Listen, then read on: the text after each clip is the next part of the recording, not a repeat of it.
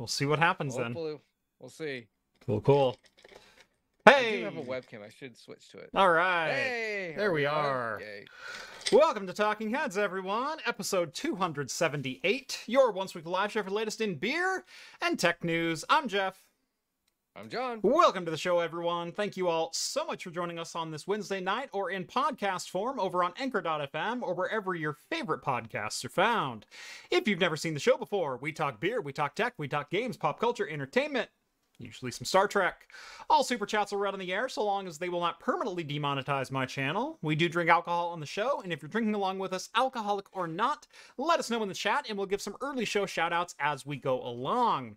Last but not least, if you'd like to take part in the super secret chat and the even more super secret after party, think about joining the Patreon. Link is down in the video description. As a bonus, you'll get exclusive access to the Discord server where you can chat with myself, Jon, Rhett, Steve, all the hosts from Talking Heads, and join the awesome community that hangs out over there.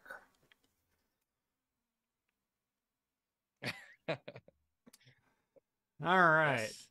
Jon's All camera's right. charged. Uh, mine is decided to crap out for some reason. Uh, worked fine last week. Uh, the internet's didn't work fine last week, but all of a sudden, this camera will not output HDMI. Uh, so hopefully that's not a permanent thing. But I've tried to use it twice this week now, and both times it didn't want to work on either of my capture cards, any of my six HDMI input devices that are on my PC. Nothing. So it's not the cable. It's not the power adapter. I'm running out of variables. Uh, User end. Uh, what? yeah. At this point, it probably could be. I, I am so so overworked and and beyond tired right now. Uh, trying to slam get a couple of videos out before I go to PDX LAN. I have a video that I'm going to be partially shooting at PDX LAN. Uh, I have a case mod that I'm finishing that uh, some may remember from uh, literally 27 months ago. I started that project. Uh, it's finally almost completely done, and I'm leaving tomorrow afternoon. So, uh, how you doing, Jon? I'm hungry, Jeff. Very. Hungry. I imagine. I, I can definitely imagine. Uh, yeah, for those who have not been tuning into Hops and Brews and didn't see Jon's first day on this show back uh, in March, uh, John is doing a beer diet. Uh, so tell us a little bit about that. Uh, just kind of catch us Uh, up. yeah. So last year, uh, I, I did a, a, a infamous 46 day long only beer diet. Sorry for the noise. Um, and so where I lost over 32 pounds, just only surviving off of water and beer. This year, uh, nothing as ex- something a little less extreme, but still very, very well effective. Uh, I am doing what's called a one meal a day beer diet. So I'm having a very small meal at dinner time because the biggest complaint I got from my family was I didn't get to have dinner with them. So I said, well, I'll tell you what, I will have some protein during dinner time. Uh, I basically have cut out all carbs, um, no, so no bread. So usually it's like a, a little bit of rice or a vegetable, Mhm. and then a lot of meats, usually chicken or or roast of some kind Yeah. and or hamburger. Uh, but then after that, I don't eat for uh, 23 and a half hours. The only other calories I can consume are beer. Uh, so most of my meals are beer. Yeah. nice. I mean, for some people that's the dream. For other people that might be a little little odd, a little too much. Uh, as much as I love beer, I don't know that I could I don't know that I could do it. Uh, but It's it's interesting. But I love This the idea. Different. Yeah.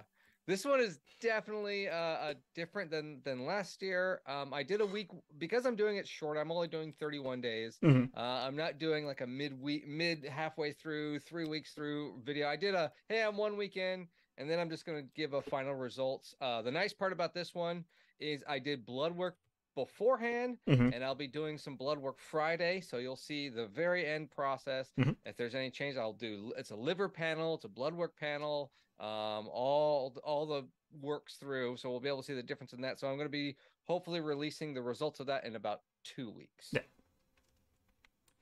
Cool, cool. Yeah.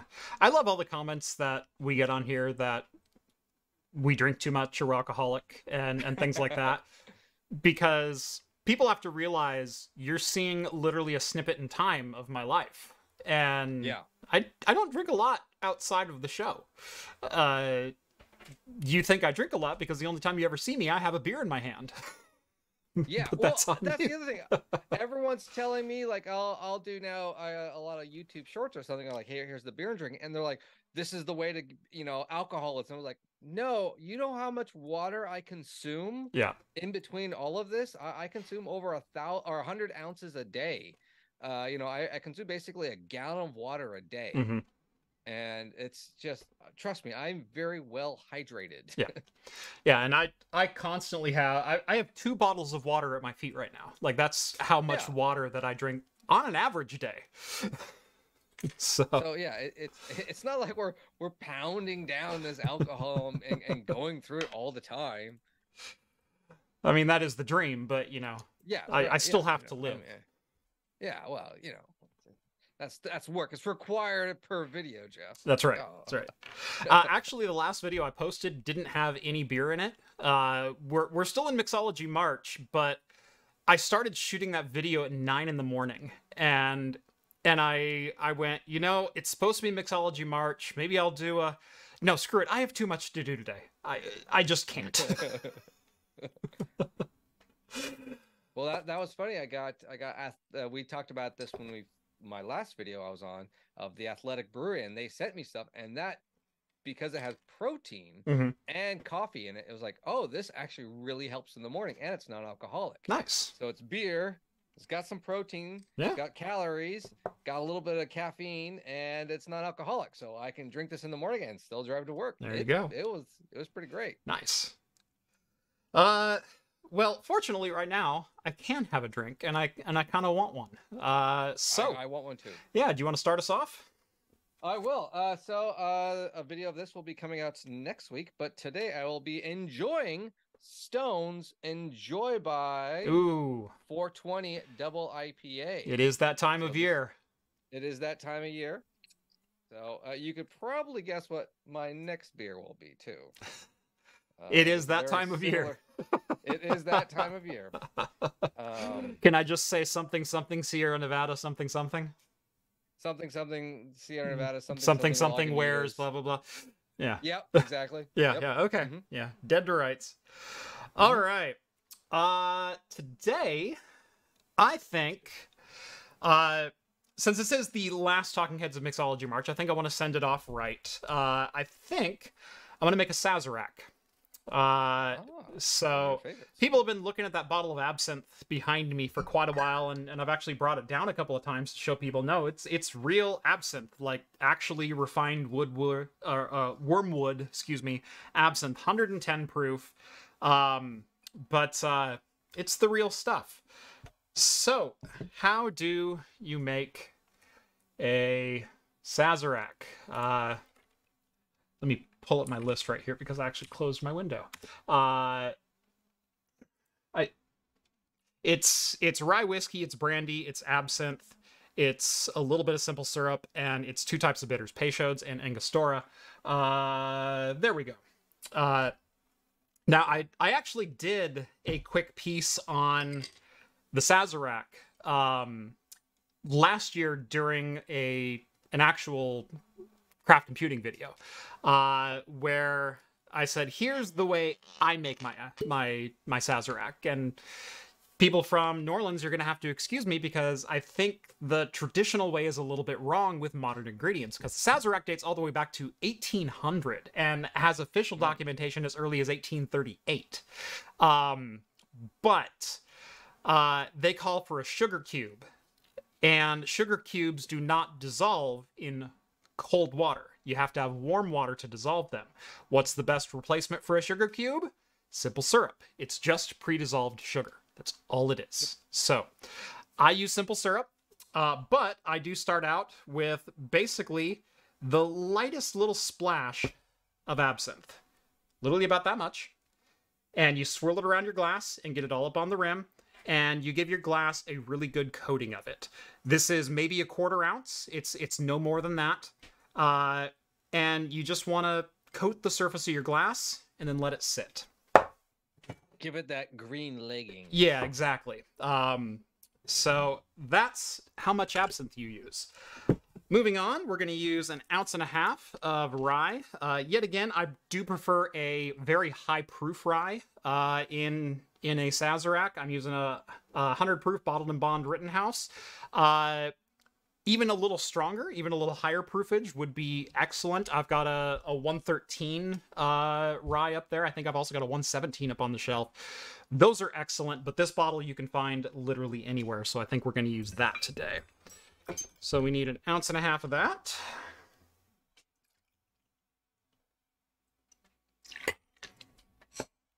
We're going to do an ounce and a half of brandy or cognac. Uh, again, I'm using a Korbel, Korbel uh, Mm. cognac. So we're going to use ounce and a half of that.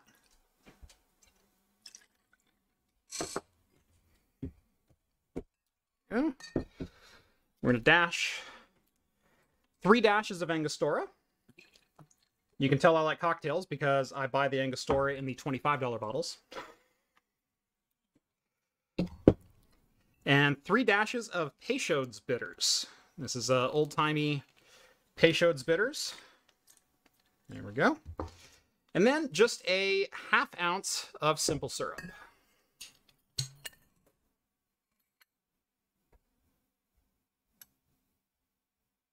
There we go. And we're going to give that a stir. Unfortunately, I couldn't find my mixing glass. I think it's upstairs, maybe in the dishwasher. So, but normally stir this in a mixing glass, and then you're going to strain it neat into a rocks glass. So, give that a good stir there. Take my strainer, and this is the glass that I have all the absinthe in. Oop, as I spill it onto my desk. I'm gonna give that one last coat. And then pour in.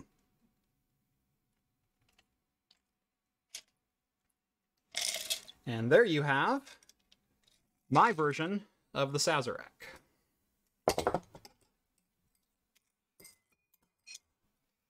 That would be an interesting beer flavor. It really would be. Um, now, absinthe, for the most part, gives off a lot of black licorice type flavor. If you're not a fan of Yeah. black licorice, and I mean like real strong, grow hair on your back black licorice, you're probably not going to like a Sazerac. You're probably not going to like absinthe. But for those who do like that flavor and like a little super savory fig type, you know, real deep, rich fruitiness, uh, with a little bit of citrus on top, a little bit of orange, a little bit of uh, of you know playful cinnamon and things like that. This is a fantastically well balanced drink. It's freaking delicious, and there's a reason it was copyrighted back in 1900 by the Sazerac Company, and is the official drink of New Orleans. So, good stuff. Mm. Oh. Yes. That is what I Oh. needed. We had a uh, two super chats already. oh, oh, excuse me. Bless you. That absinthe we went right up my tip- nose. that's the best way to consume it. Yeah. That's really the, that's the true New Orleans way. Yeah, you. Oh yeah. And that, that Maybe that get was a like different part of New Orleans. curve. I don't remember. it's the, the deep underground. Right. Uh, we, we have our traditional two dollars from Kren, our Aussie bucks. Couple Aussie Uh, bucks. night, Thank you. Thank you, Kren. Uh, what's this about uh, Vegemite at PDX LAN? Mm-hmm. uh, so I got a care package from Kren. Uh, gosh, was that around Christmas time? It's been a while. It's been a while. Uh, but he sent me a bottle of Vegemite, and I told him Oh, that sorry. I'm going to be taking the Vegemite to PDX LAN, and we're going to have Vegemite and toast. So, one of these days, we're gonna we're gonna invade the uh, continental breakfast, and I'm gonna have some Vegemite on my toast. And don't worry, I'll film it, and I'll I'll put it up on the Discord for you. Uh, I mean, that's a craft I've extra had video, Vegemite. or, or a e- I- maybe even a premium video. Well, there you go. And make it a um. What's Linus's? Uh. What's his channel? Linus Tech Tips, or is it Tesla? I forget. yeah, right. Uh, no, it's. what is? Sorry, if you're going for a segue, there there was no better opportunity there. I know, I know. I like this think of segue to Like, our oh, sponsor. oh yeah. Well, we had another one. Um, but we did have we had a uh, cap cap and tack is also he's got a uh, rum and coke tonight. Two dollars. Thank you very much, sir. Uh, a very unrestricting Unrestricting drink. Uh, do you have a, a rum and coke or do you have a true Cuba Libre? The only difference is you add rum and bitters, or sorry, add lime and bitters, uh, which is my favorite way to have a rum and coke. Uh, is you get a good middle of the road spiced rum, something like a, a Sailor Jerry or uh, maybe even like a Blackjack. Um, and, uh, you know, ounce and a half of that. You do two or three dashes of Angostura. You squeeze half of a lime into it, drop the lime into it, and then top with Coke. Now you have a That Cuba is- Libre, and it's fancy. That is that is good. He is having a Don Q Crystal rum. Said he's Mm. going on the cheap end for him. Mm-hmm. So good for you, sir. Good for you. Um, had a couple of people talk about some of their drinks. Uh, Novella has Turning Point Brewing Texas size 10-4 quadruple IPA, 12.4%, Good God. 4.2 on Untappd. he is going for it early. Going hard on a Wednesday night. Uh, Elma says he wishes he had a bottle for water. Uh, don't worry, yours is actually two or three down on my list is all from here on out. Uh, I'm just going down my list of who ordered and and where it's at, and uh, yours is actually getting cut, possibly even tomorrow. And uh, we're gonna start shipping bottles on Monday. If you don't know what he's talking about, it's the sweet looking craft computing water bottle that you can get a very limited amount, but they are handcrafted by craft computing and Rhett themselves. It is laser etched. That is not a sticker. Not screen that print. stuff is cool. Yeah, that is that is good quality Yep. stuff right there, and it is, I believe, your own or just a proprietary design. Uh, I licensed the Like- general circuitry of this, but there's a lot of heavy customization to number one, make it mine, and also to perfectly wrap the bottle. So it's a seamless design. Took a hell of a lot of design work to get So you everything will- just you right. will not find a generic design and then the slapped craft computing on it. Uh, Yeah. This is uh, highly made. Look at that. There's detail all over the place. Look, so look at the, if you want that, chip in there with my wanna hit up- logo. There's Yeah. every single trace terminates somewhere like that that's what took a lot of the work was making sure it wasn't just like oh that's cute but it doesn't make any sense. Well it may not make electrical sense but at least point a reaches point b and, and that's what i really wanted. And everything like i said it's a full wrap design. Uh so i'm selling these exclusive through patreon and floatplane. Uh, sorry this one's not going to be available for mass consumption at least not yet but within the next 30 days, I have a super, super exciting merch announcement. Uh, and I'll, I'll give you a teaser in that we are bringing merch production and distribution 100% in house. Uh, some of those pieces I will be making myself. I'll uh, water bottles, although probably not. I don't know if I'll sell these ever again, or maybe I'll make I'll leave them exclusive to the Patreon. Uh, or limited. Yeah, because these are a lot of work. Uh, even with getting my machine settings dialed in, these are a lot of work. Um, but I do have some laser etch stuff that I'm going to be bringing to the store. Uh, I'm going to be making my own glassware and selling that. Uh, Nice. I haven't been totally thrilled with my merchandise. Um, I, I feel it's a little overpriced and it's not making me very much money anyway. And uh, I've I've had a couple issues with with some of the products that I'm selling, and I, I'm not thrilled about it. Uh, so, what better way to quality control than to do it yourself? So that's what we're going to be doing. Lots of Well, announcements that here way- on the channel. There will actually be a full video along with an explanation of why we're doing this, which leads to some much more exciting news, even more exciting than like, hey, new merch and, and cheaper prices and, and whatnot. Uh, that are going to be some huge news news for the channel. So please, please stay tuned. Uh, watch for that video. That will actually be a dedicated video about the merch and about why I'm doing it. So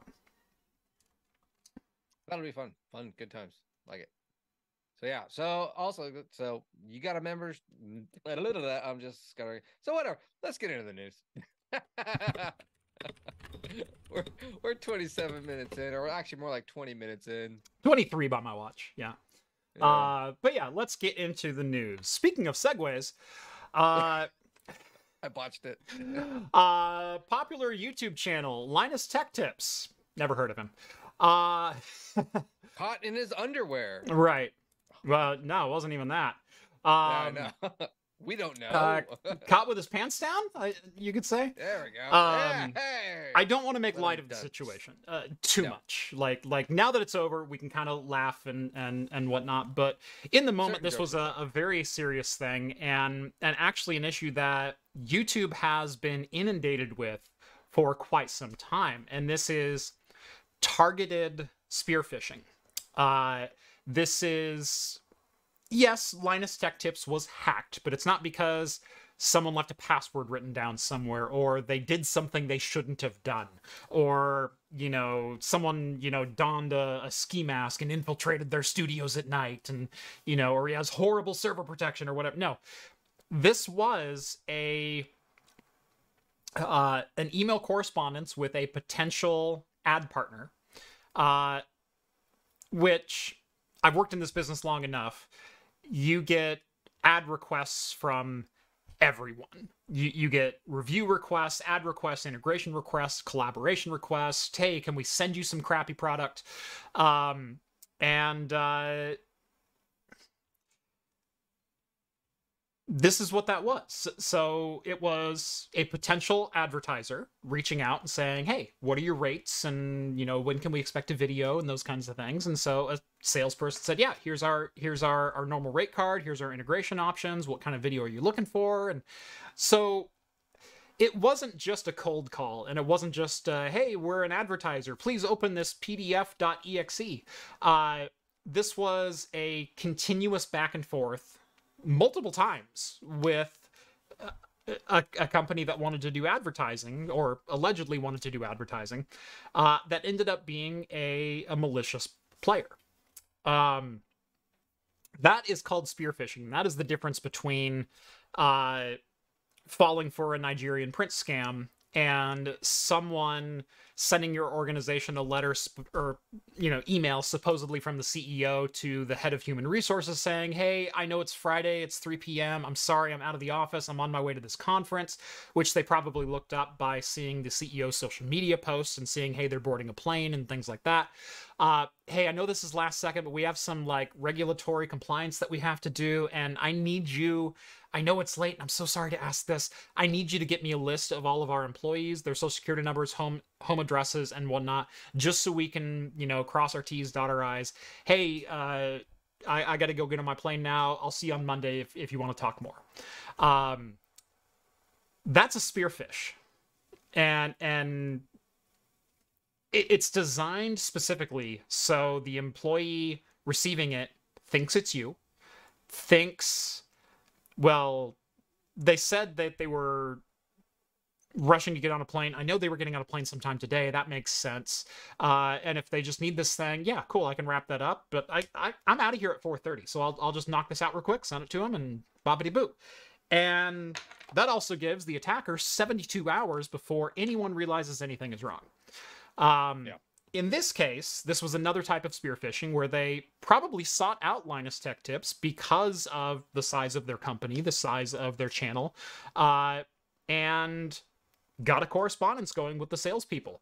Uh, there were no grammatical errors. This wasn't a, you know, uh, please run ads, me love you long time. You know, this this wasn't broken English or anything else. But even if it was broken English, that's not outside the realm of companies that advertise with channels like me.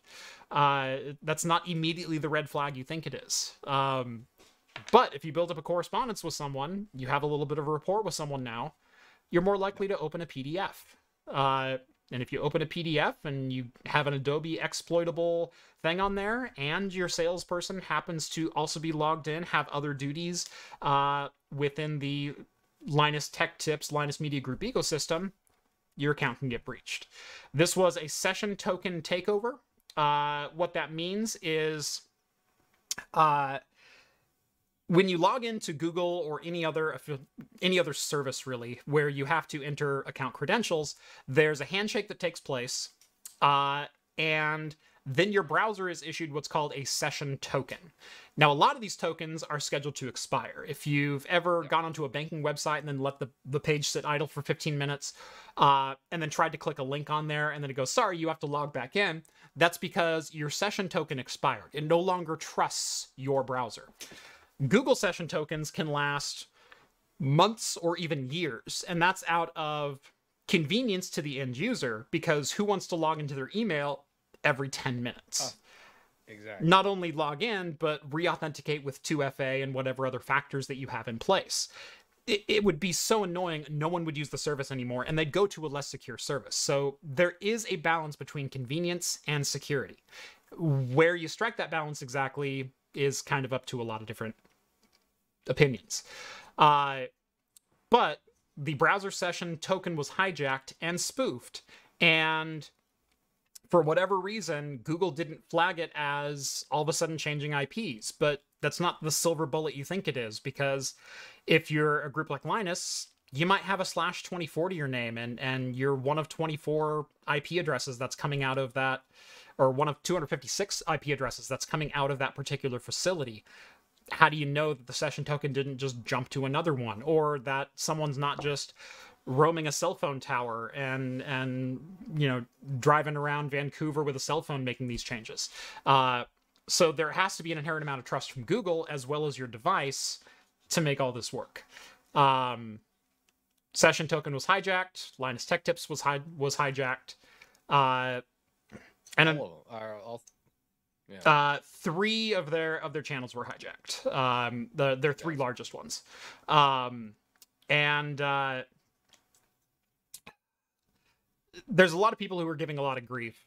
Let me tell you, from a social engineering standpoint, there's a reason social engineering is often the things that bring organizations down and and is often the weakest link. It's because it's the one that works. It's the one that can work with any organization. And no amount of training uh,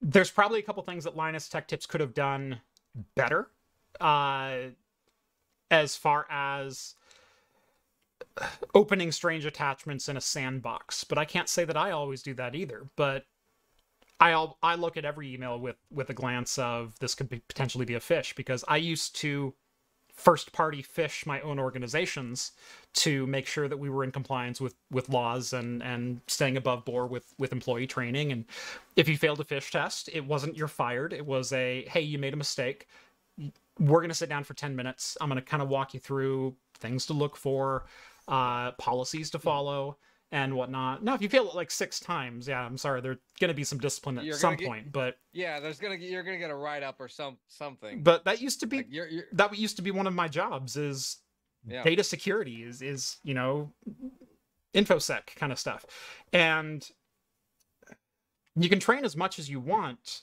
but you can't get past the social engineering aspect, especially a targeted, directed hey, we want to do advertisements with Linus Tech Tips. What are your rates? What do you offer? What services? Hey, that sounds great. Uh, can we schedule something here down the road? Uh, by the way, let me send you a, uh, deliverables agreement, which again is very standard practice. Uh, ev- almost every ad that I run on Craft Computing has a deliverables and and contract right, written up between me and the organization that I'm working with to make sure that everyone gets what's theirs. I get paid, they get their their ad delivered. I I do all yep. the things that I need to do from the social media aspect of it and and everyone's happy. Um so oh they shouldn't have opened an attachment. You don't know what you're talking about. Um so there are a lot of things that YouTube can do better too, and and Google to the largest to the larger extent of the way they handle not only internal account uh, protections and uh, gosh administration as far as permission sets go, uh, because YouTube's permission sets are very black and white. It's very like you either have access to the channel or you kind of don't. There's not a lot of granular uh, permissions that you can dole out. But there should be some red flags of are you sure you want to unlist all of your videos? Are you sure you want to rename your channel that's been around for 12 years? Are you sure that you you want to do this because this is well outside your normal activity? Uh, like bulk changes are not not not normal. Maybe just re2FA if if if like, yeah, enough changes happen. Two, or two or three, even just like a, a two-step authentication mm-hmm. for large changes. Mm-hmm. You know, mm-hmm. like okay, one is fine. I don't need that. Oh, you're deleting ten videos at one time. Mm-hmm. I need you to authenticate this again, please. Yep. You know, or or you know, on your on this device or whatever. You know. Yeah. Something along that lines. Um, and again, that's not perfect, but that's a step forward. That's an that's a better better uh, option. Um, yeah, I, I agree. And again, too, it, it's getting harder and harder because, like you said, it's not one of those uh, broken English. Uh, in a sense, AI, and not saying this is AI, uh, but stuff like that is easily gener- uh, generated to have a conversation back and forth and to have a legitimate conversation mm-hmm. uh, with just in stored memory. I mean, just talking ChatGPT, again, not I'm saying this was AI or anything. I'm just saying that it can uh, uh, remember your conversation. So it's very easy for either a live person or some script to remember something, especially if it's going against this large of a channel or doing these large of uh, companies going after these, they're probably going to put a little bit of money behind this type of attack. Yeah. Um, you know, a, a bit more effort than just the standard. Uh, you need email. You know, you forgot package. You hear invoice. You know, dot exe or mm-hmm. whatever. Um, and then you see in the email that it's actually from somewhere else. Right. It wasn't one of those, like you said. This was, was talking back and forth. This was. There are a lot of, of uh, these scams that will pop up that they will set up a domain and they'll sit on that domain for nine months and and they'll they'll put up a website and say hey we're a new startup tech company i get correspondence from new tech companies once a week. Uh, and hey we're we're trying to create this new device and whatnot. And and you fill your website with a bunch of you know paradigm changing back us on kickstarter bs and you make it look like a legit site because you'd be amazed at how many retail products have pretty crap websites when it's like single company single product type stuff. Um where you know you get the the classic scroll all the way down the page and there's one hyperbole rife paragraph or sentence in it, you know, change the way you use computers forever. And then you scroll again and it's something.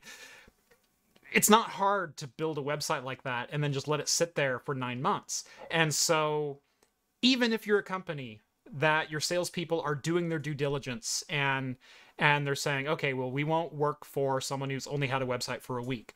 So the sales guy goes and checks, you know, uh, ICANN or whatever. And it's like, oh, site was registered nine months ago. That checks out with with what they told me on the email. Oh, look, they, they've actually got a product page here. Hey, look, they have an actual email domain, and it's coming from that domain, and the domain is not marked as spam by Google automatically, and da da da. They will set up hundreds of fake companies and fake websites like this, uh, just to be able to forward in the hopes of scamming people out of out of whatever. Um, this is why it's a targeted attack right. and not a general generic attack. Uh, okay, yeah, everyone's saying my mic is low. I just gave you a lot more gain. I can't even hear Jeff now. Yeah, like I, I've got you plus eight over on this side. Yeah, I that's when I listen to it on YouTube, it's extremely loud, and now I'm frozen. Oh, there it goes. Uh, you're looking fine to me. Um, yeah, no, I was. There we go. Yeah. I um, uh, I'll scoot. I'll scoot closer to the mic. Okay. the mic. Yeah, because usually I have the guest at a plus four, and that does pretty well. I've had to adjust you a couple times, but not often. I can I can scoot closer to the mic. That's fine. I don't mind. There you go. All right, whatever. So, yeah, there's a lot of disinformation. There there were a lot of assumptions and opinions that were out there from some very uneducated people about how hacks like this work. And and even even Linus's video it needs to be very direct and and very to the point so he's not going to get into a lot of the nuance about what the hack was and uh and whatnot i think he still did a fantastic job explaining it but if you if you don't work in in it or specifically with training users on email security uh, and you've never dealt with an organization that's a thousand, two thousand, three thousand people. You've never dealt with targeted attacks with with actual spear phishing. Um, you don't know what this was. so I can stand here and tell them blue in the face, but I'd rather tell you about today's sponsor. Oh, come on, it's doing it again. What the heck? Dang it. No, oh, I, yours is cut too. I, yours is like bleeding over. There we go. Hey, all right. Today's episode of Talking Heads is brought to you by Linode. Let me fix that. There we go. Good lord. It's been one of those days. Uh, yep. Hosting your own servers also means you get to host all your own problems. And even the most skilled network engineers will tell you you should decentralize your network. So why not host your services with Linode? If it runs on Linux, it'll run on Linode. That includes software from most of the tutorials on my channel, like how to run your own ad blocking recursive DNS servers, VPN gateways, your own cloud-based Plex server, and more. They offer shared CPU plans for as little as $5 per month and can scale as high as you need to go, with virtualized hosting, dedicated enterprise GPUs, NVMe block storage, and more. Even if you do host your own servers, you can use Linode to keep a backup off-site, because remember, RAID is not a backup. Linode is also expanding at light speed, with 12 new global data centers planned before the end of this year. Visit linode.com slash craftcomputing and get a $100 60-day credit just for signing up for a new account. Again, that's linode.com slash craftcomputing, and a huge thanks to Linode for sponsoring today's episode. Hmm. How is your Sazerac? I drink it down the right pipe, it's delicious. oh, burns a little bit if you don't.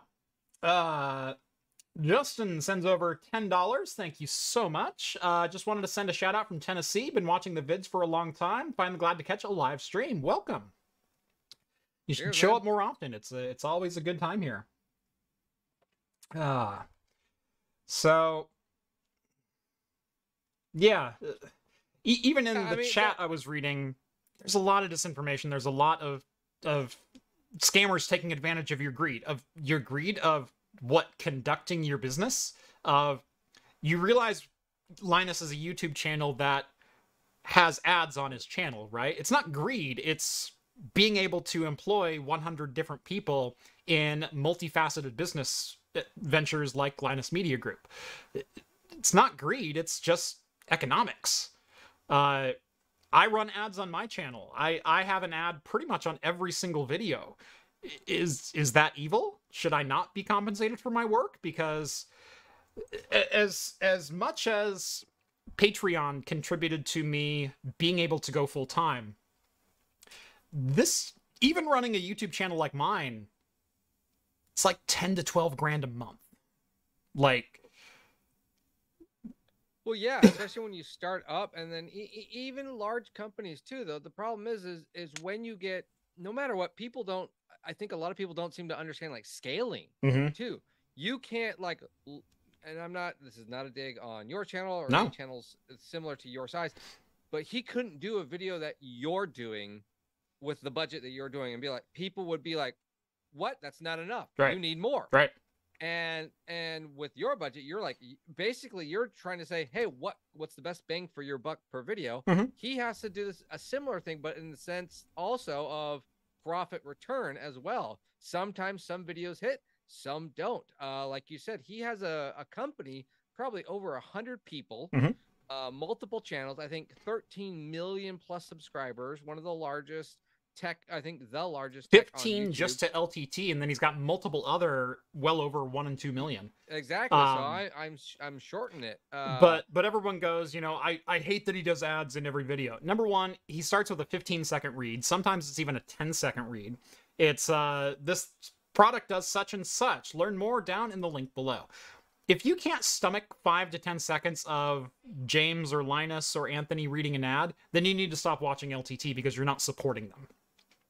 Uh, and you people obviously never grew up with television because we watched eight minutes for every 22 minutes of TV.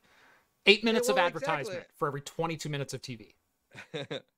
I- again, I I understand. People are always like, I can understand if there was like every four minutes he was doing a read. He doesn't do that though. He does a And- 15 and- second after the intro, which is basically what I do. I, I do a 30 to 60 second after my intro.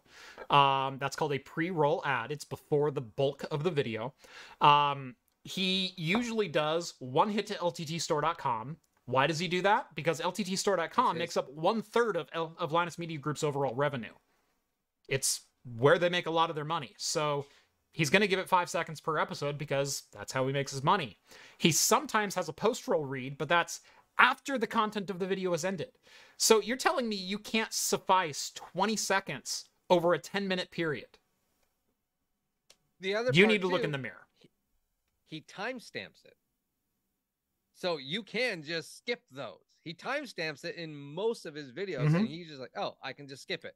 It's fine." He sits there and says, "Hey, ad here. Mhm. This is where it ends." So it's a big deal. How many people fast forward through tutorial videos like just get to the point, get to the point I want to see? How many times where it's like, "Hey, we're building this thing to see if it can do X," and how many people just scroll to the end? I want to see it do X. Can it? You know, they don't want to see the build process yeah it, it's it's annoying again it's a business no matter Yeah. what uh you're they're an uh, educational entertainment business Mhm. and the way to make that uh to part of a revenue one third of a revenue is advertisement that is it Yep. you're into it if if i was large enough i would be doing pre-rolls or some form of Mhm. ads um i've had spons even as small as my channel i've had people offer me stuff for hey can you review this beer and so I'll be like, whether I like that beer or not, I'll still give an honest review. But then it's like, okay, here's content for me.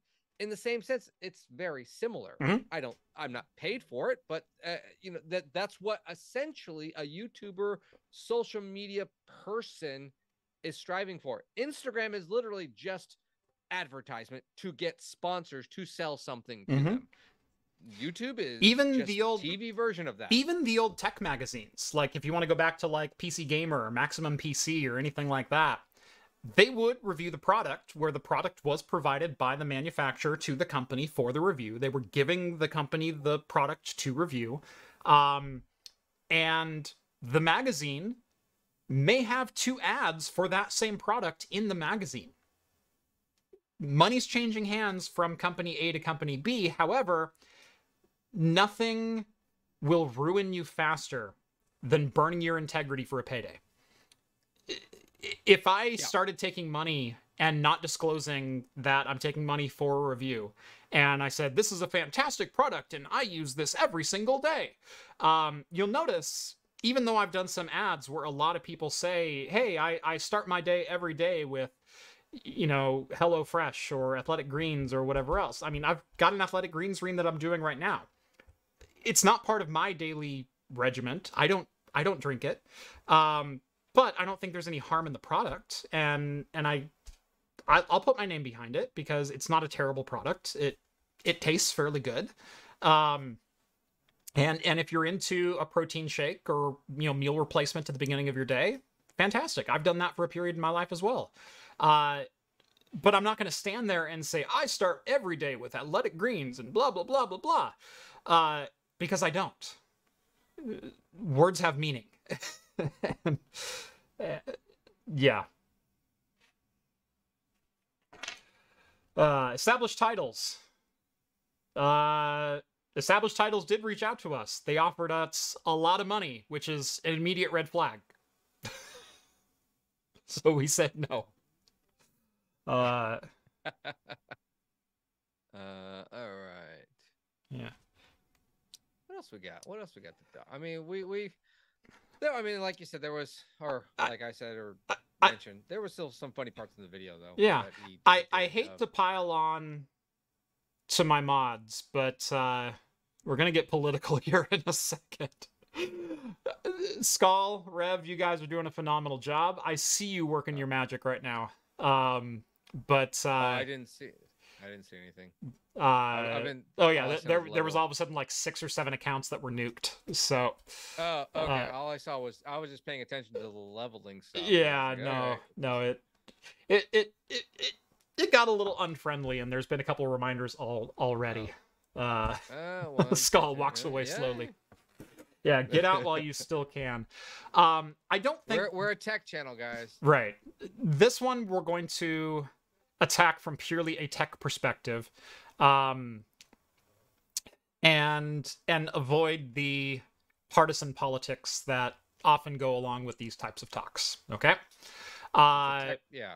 so Vice and Newsweek have both done stories now on revisions to the TikTok ban that is currently being presented to Congress. Uh, for those not aware, uh, there's currently some legislative hearings going on in which Congress has been questioning the CEO of TikTok and uh, technical workers for TikTok about what exactly their service is, how do they make money, who do they report to, is it is it funded by by CCP, is it this, is it that?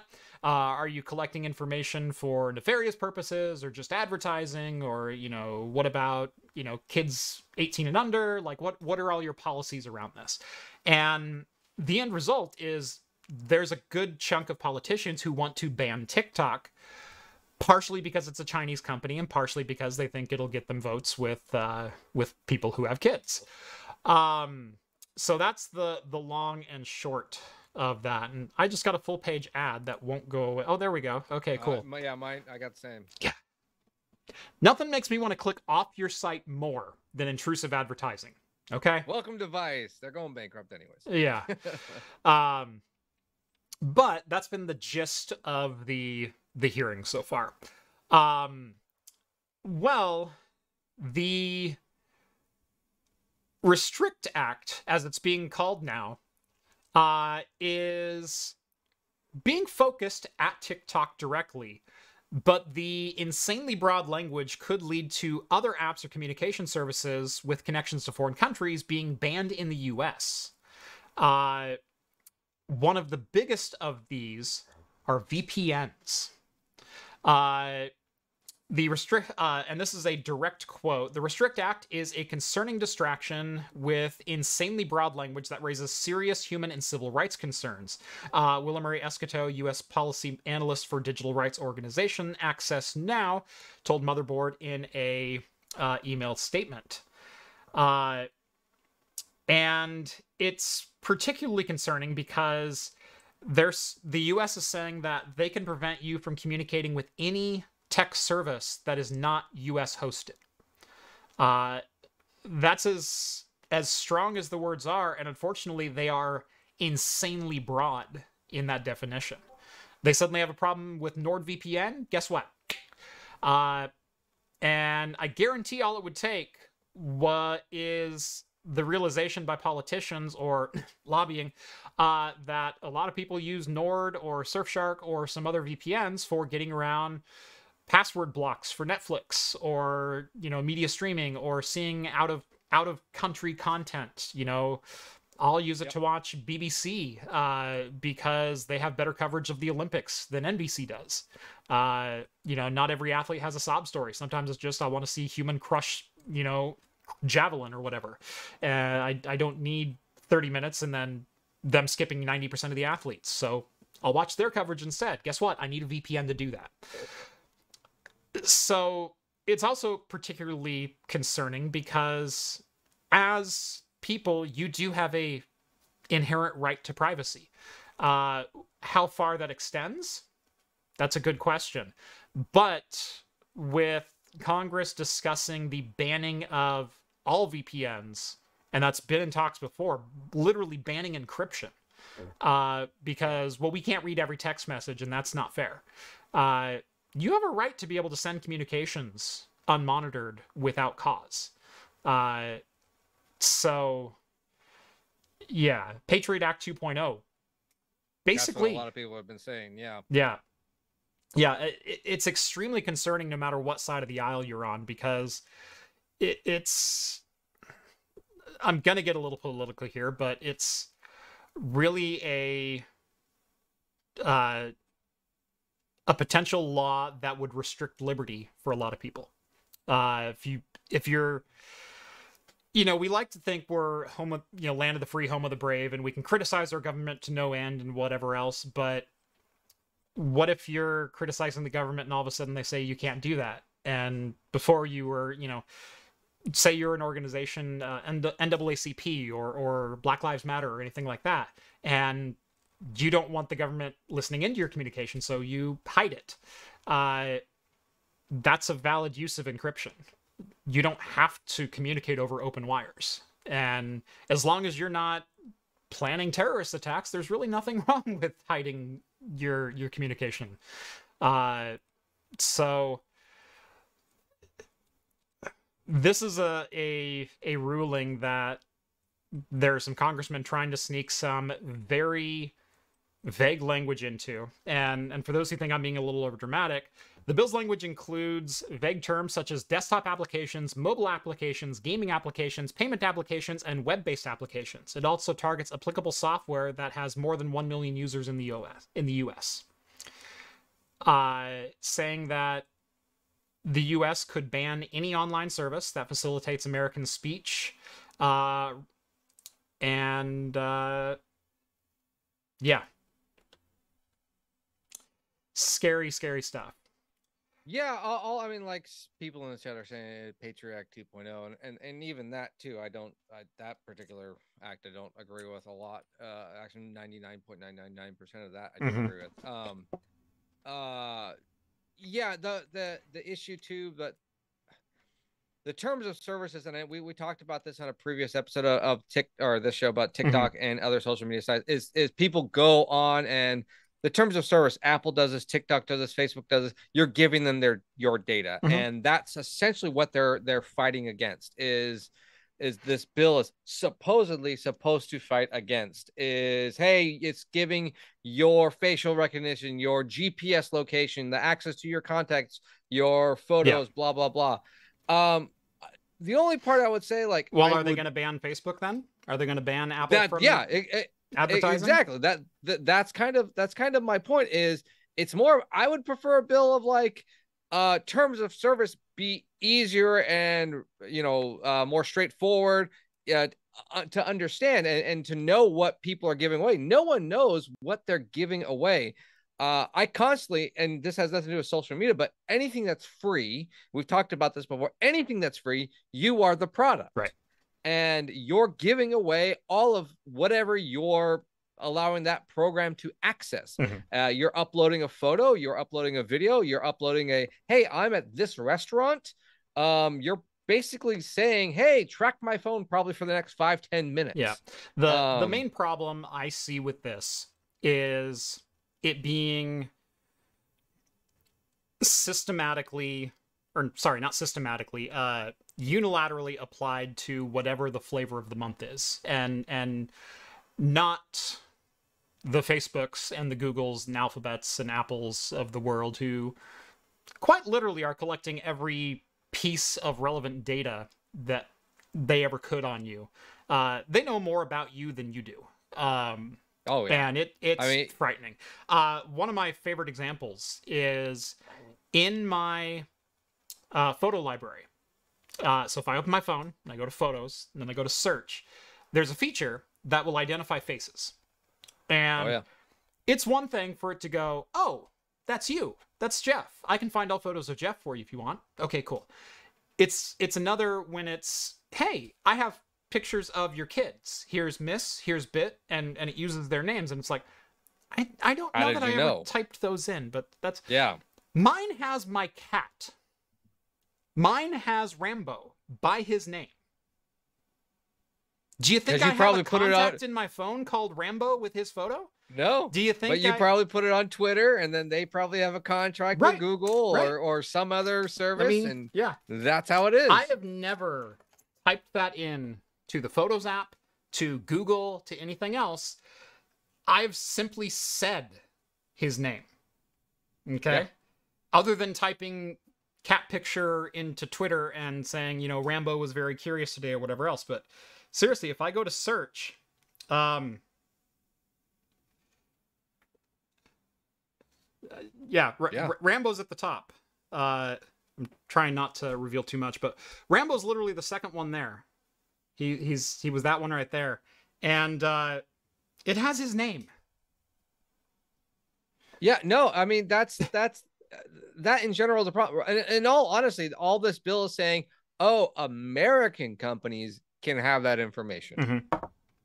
That's uh essentially that really is the whole juicy bits of it. Um, that's the problem with it. They're saying TikTok is owned by China, or uh, or whatever app is owned outside of the United States. Yeah. Therefore, that's a security risk. Yeah. Um, and but Facebook, Twitter, they're American. Mhm. They can have as much as they want. Yeah. You know, Google, all that. They they can sell it to to all these other people. It's totally fine for them to sell it. Yeah. Because we can sue them as a national security breach. But but like I said, it's Uh, the arbitrary and vague language of this that just should like be every terms and services. flags. Yeah. Right. No, I mean, n- sorry, but name another bill on either side that it doesn't do that. I, I, I I get that, but yeah. we're a tech You know, channel. I- I, I- can focus on this Or- tech issue. Yeah. No, or or go. any legal argument, but yeah. Um Uh, I- shout y- out to Crosstalk that. and Techno Tim, both in the chat right now. And thanks for the five bucks, yo Mr. Tim. Uh, and Crosstalk drinking a Deschutes Modern Revival West Coast IPA tonight. Excellent brew. That is a Excellent, fantastic excellent. choice. I would I would highly recommend if you can find it, the Rogue Dead Guy IPA. If you want to experience what a classic Crosstalk is literally just down the road from us. So then then go pick that he's up. a uh, It- fellow Oregon YouTuber. So yeah, uh, go go pick that up. Uh Mm-hmm. if you can find it. You, you can find it at local Safeway, Fred Meyer, anywhere.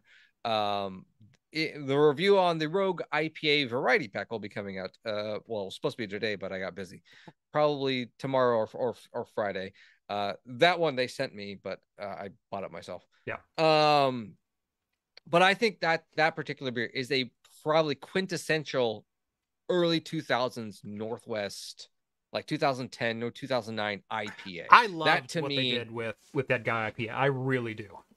it, it it just it was like I was I'm not like blown away like a certain like juice bombs, but I was like, I am so thankful this isn't a juice bomb. Mhm. This reminds me of what just a good pub IPA used to taste like with a with a greasy burger and Uh, yeah, fries and and, that's exactly what I said when I when I had it. It's like I need like a double bacon cheeseburger to go alongside this. And exactly. Oh it- yeah, it's a quintessential uh when you're you're drinking like a Sierra Nevada pale and you go, I want it to go harder, but I don't want it to Yeah. lose any of this character. It, it that's Yep. kind of what it reminds me of.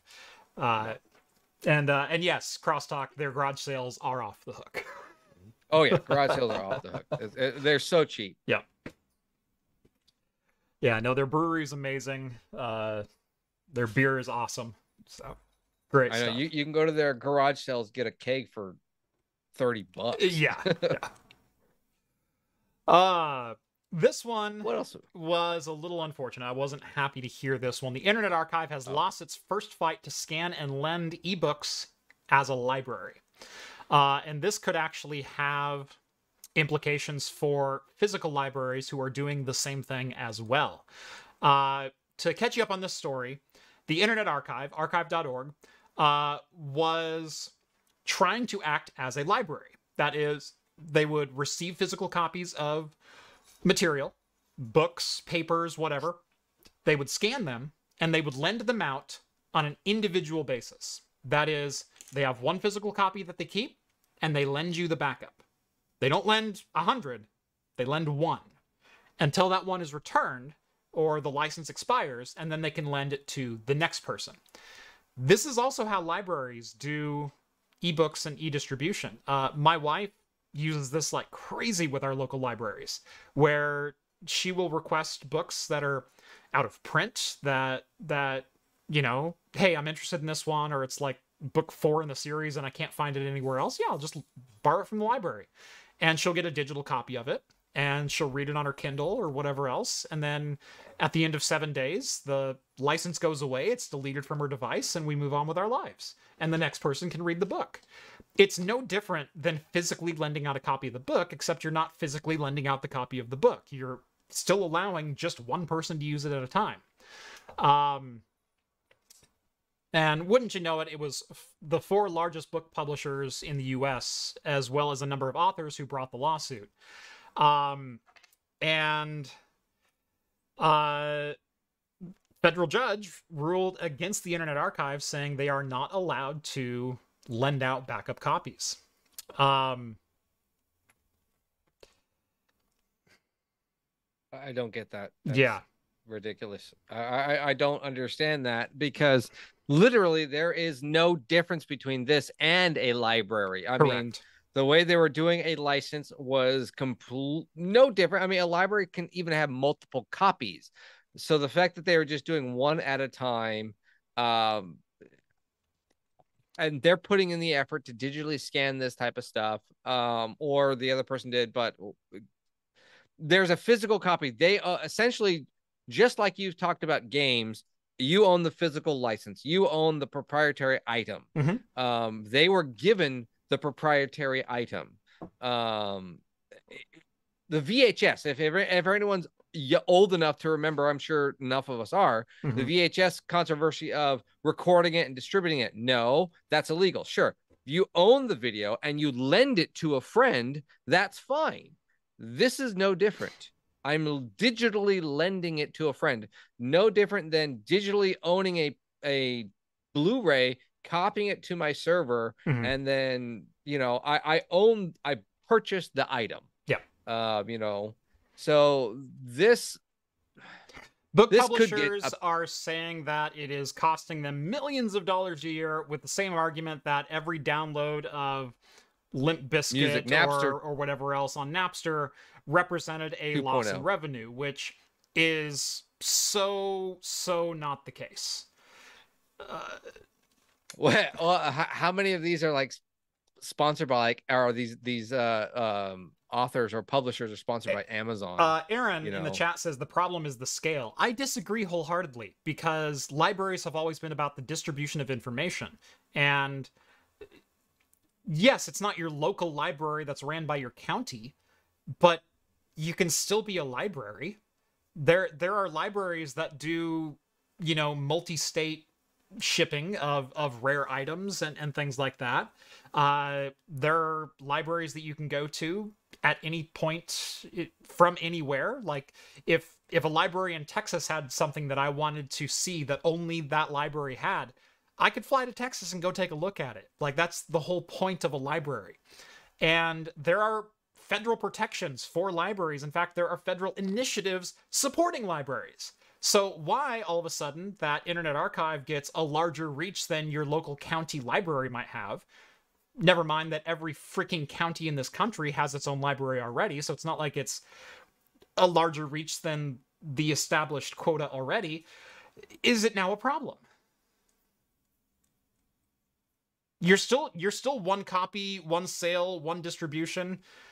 It's just yeah, they're they're allowing anyone to check out their books instead of just people who live within the resident area.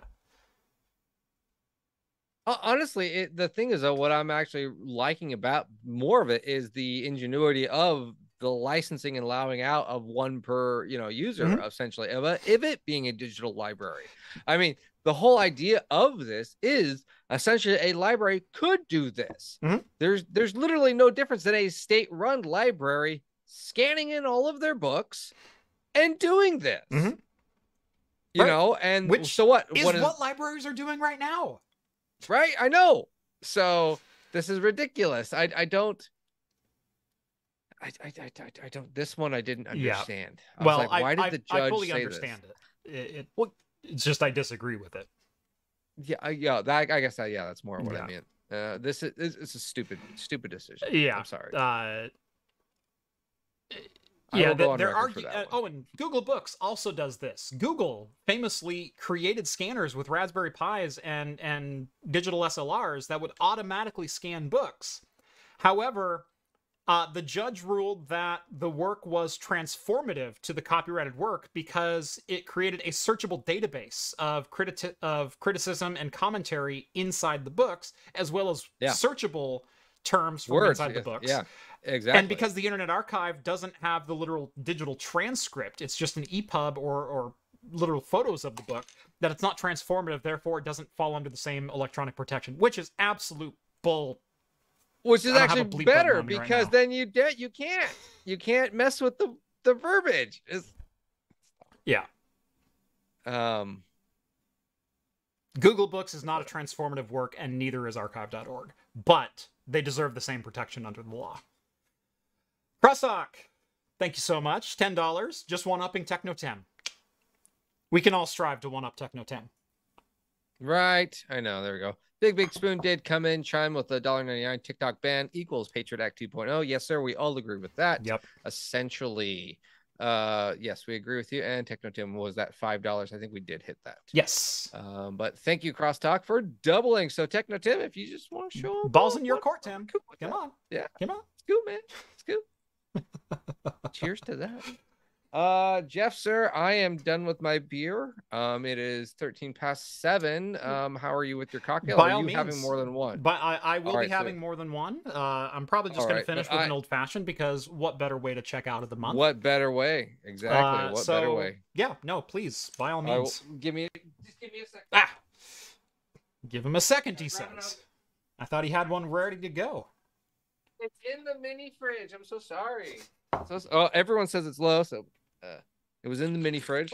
So, uh, for today, I am having the famous Lagunitas Waldo's Waldo's. series triple IPA uh, by Lagunitas, 11.7%. Sorry, I think I said Sierra is- Nevada earlier. I I knew I it's think you did, but- uh, Yeah. You knew what I meant. Well, I yeah, I, I think you were thinking um No, I was thinking Waldo's. Bigfoot. Oh, Bigfoot. think, Yeah. Oh no, no. Yeah, sorry. Yeah, Bigfoot. Yeah. They come out, they come out within like a month apart. Yeah. So yes, triple IPA. If you've never checked this out, this is one of the amazing beers to collect. Mhm. Uh, you can age these. I don't recommend probably more than a year, but I am crazy enough to have over 15 years of this. Yeah. And still haven't drank any of them. Mm. Uh, But if you're looking for that special four something style 2.0 beer, 2.0 beer, Yeah. uh, this is an homage to that. Yep. Yeah, the the big selling feature of Waldo's is they're usually two dollars or two dollars and fifty cents and double digit ABVs. Yes, and sir. that is actually pretty good. they are.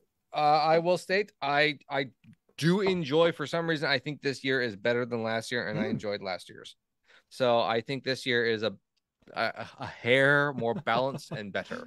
So Elma says, "Sorry, Techno Tim spent all of his money on RGB, which is a pretty good investment to make, I would say. Uh, I I finally did add some lighting to my my uh, 45 drive server this last week. Uh, uh, it's not RGB; it's just some white lights, but uh, I really like the look of them. Uh, and then uh, Justin the Geek chimes in with twenty dollars. Haha, I'll up it just for kicks. And Crosstalk says, "Damn it."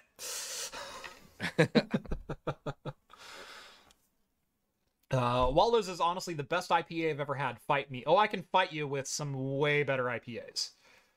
Look, there's this is I'm not saying Waldo's is bad. I'm saying it's not. no, no. I'm saying it's an eight and a half out of ten.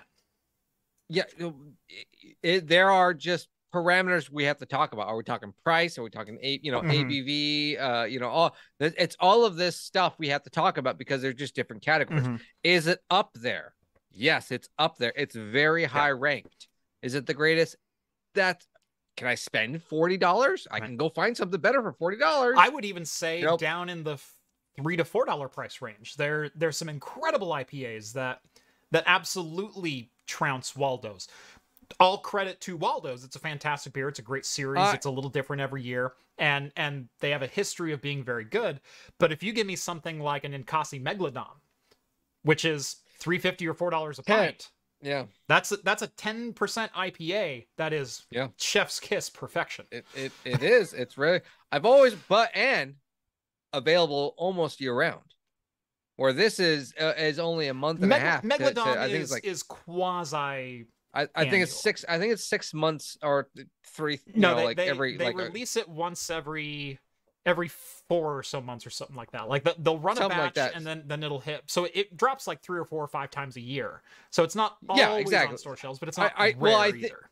Well, it's but the thing is though, it's high enough to sit on a shelf, Yeah, and thus makes it seem like it is year round. that's true. Uh, Yeah. Where this is only in shelf for about eight weeks, Right. And that's it. They only produce it one time a year, thus and only being around for eight weeks. So yeah, you have to then go with that, and that's that's a point. Yep.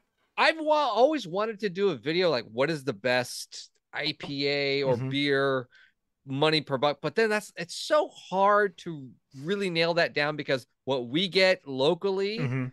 there's some good, like you said, the megalodon. That's Oregon, Oh. North Washington, Mm. Southern Wa- or, or Southern Washington, Northern California only. Yeah, I don't know what the East Coast has as a Megalodon percent as- IPA. Megalodon as a trade beer has gotten me so many amazing beers from around the right? country. I, it's it's it's three fifty for a nineteen point two ounce on our uh, for ten percent yeah. on our side. Amazing Northwest IPA, double IPA, Imperial IPA. Uh, an- I don't know another one that I'd put what up the there. East Coast has. Another one that I'd put up there for like two sixty to three dollars. Cryostash, Hop Valley.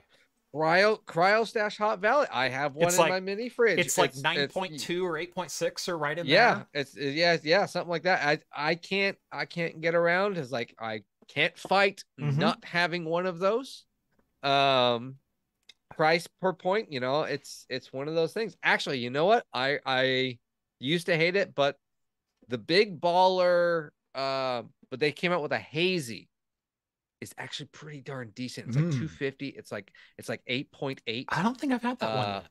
no but it, it- like I never liked the big Ooh. baller original, but they came Yeah. out with a hazy, Yeah. and that just sweetened the harshness up. And it's like, this is actually pretty darn good for for two fifty eight. Um, so See, Crosstalk has some local connections. Oakshire Watershed.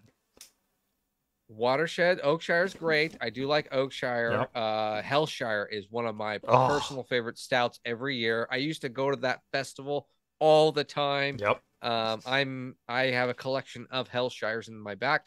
Um, Uh, also, Abdul has raised the uh, the mark to 25. Do I hear 30? Do I hear 30? Going 30. going 30 people. Thank you, Abdul, very much for the uh, the 25. Much appreciated. Um. Oh, uh, uh, Justin the Geek, haha, uh, 20 bucks as well. yeah, I, I, he- I, he- I read that one just a minute ago. Oh, okay. I got it. Okay. Sorry. Got it. That, that's All why right, we upped to 25. Oh, there we go. There we go. Okay. uh, well, yes. count. Ben says. Uh, Ben says Dogfish Head is on the East Coast.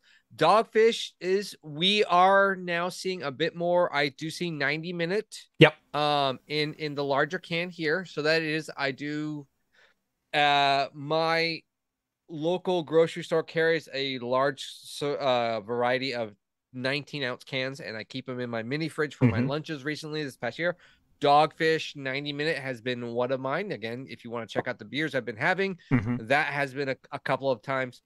Uh, Ben says Block 15, a great IPA, of course. And guess you what? Block sticky 15 hands. just You got sticky hands, Yeah. fantastic, but uh, only distributed in Oregon, Yep. unfortunately, and they do not have a 19 ounce. So you are do you ding it uh, for that?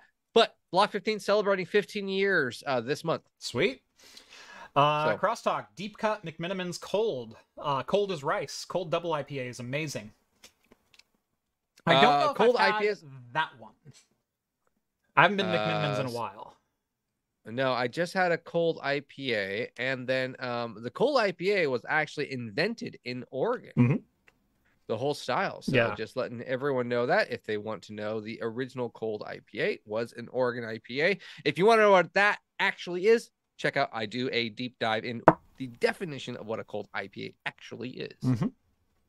So, uh, yeah, ninety. Um, I have a couple of Dogfish Heads 120. Now those are only, Ooh. and Jeff has a couple. Of, I believe you have or had Utopias as well. Uh, lucky I still do. Curse word after the lucky.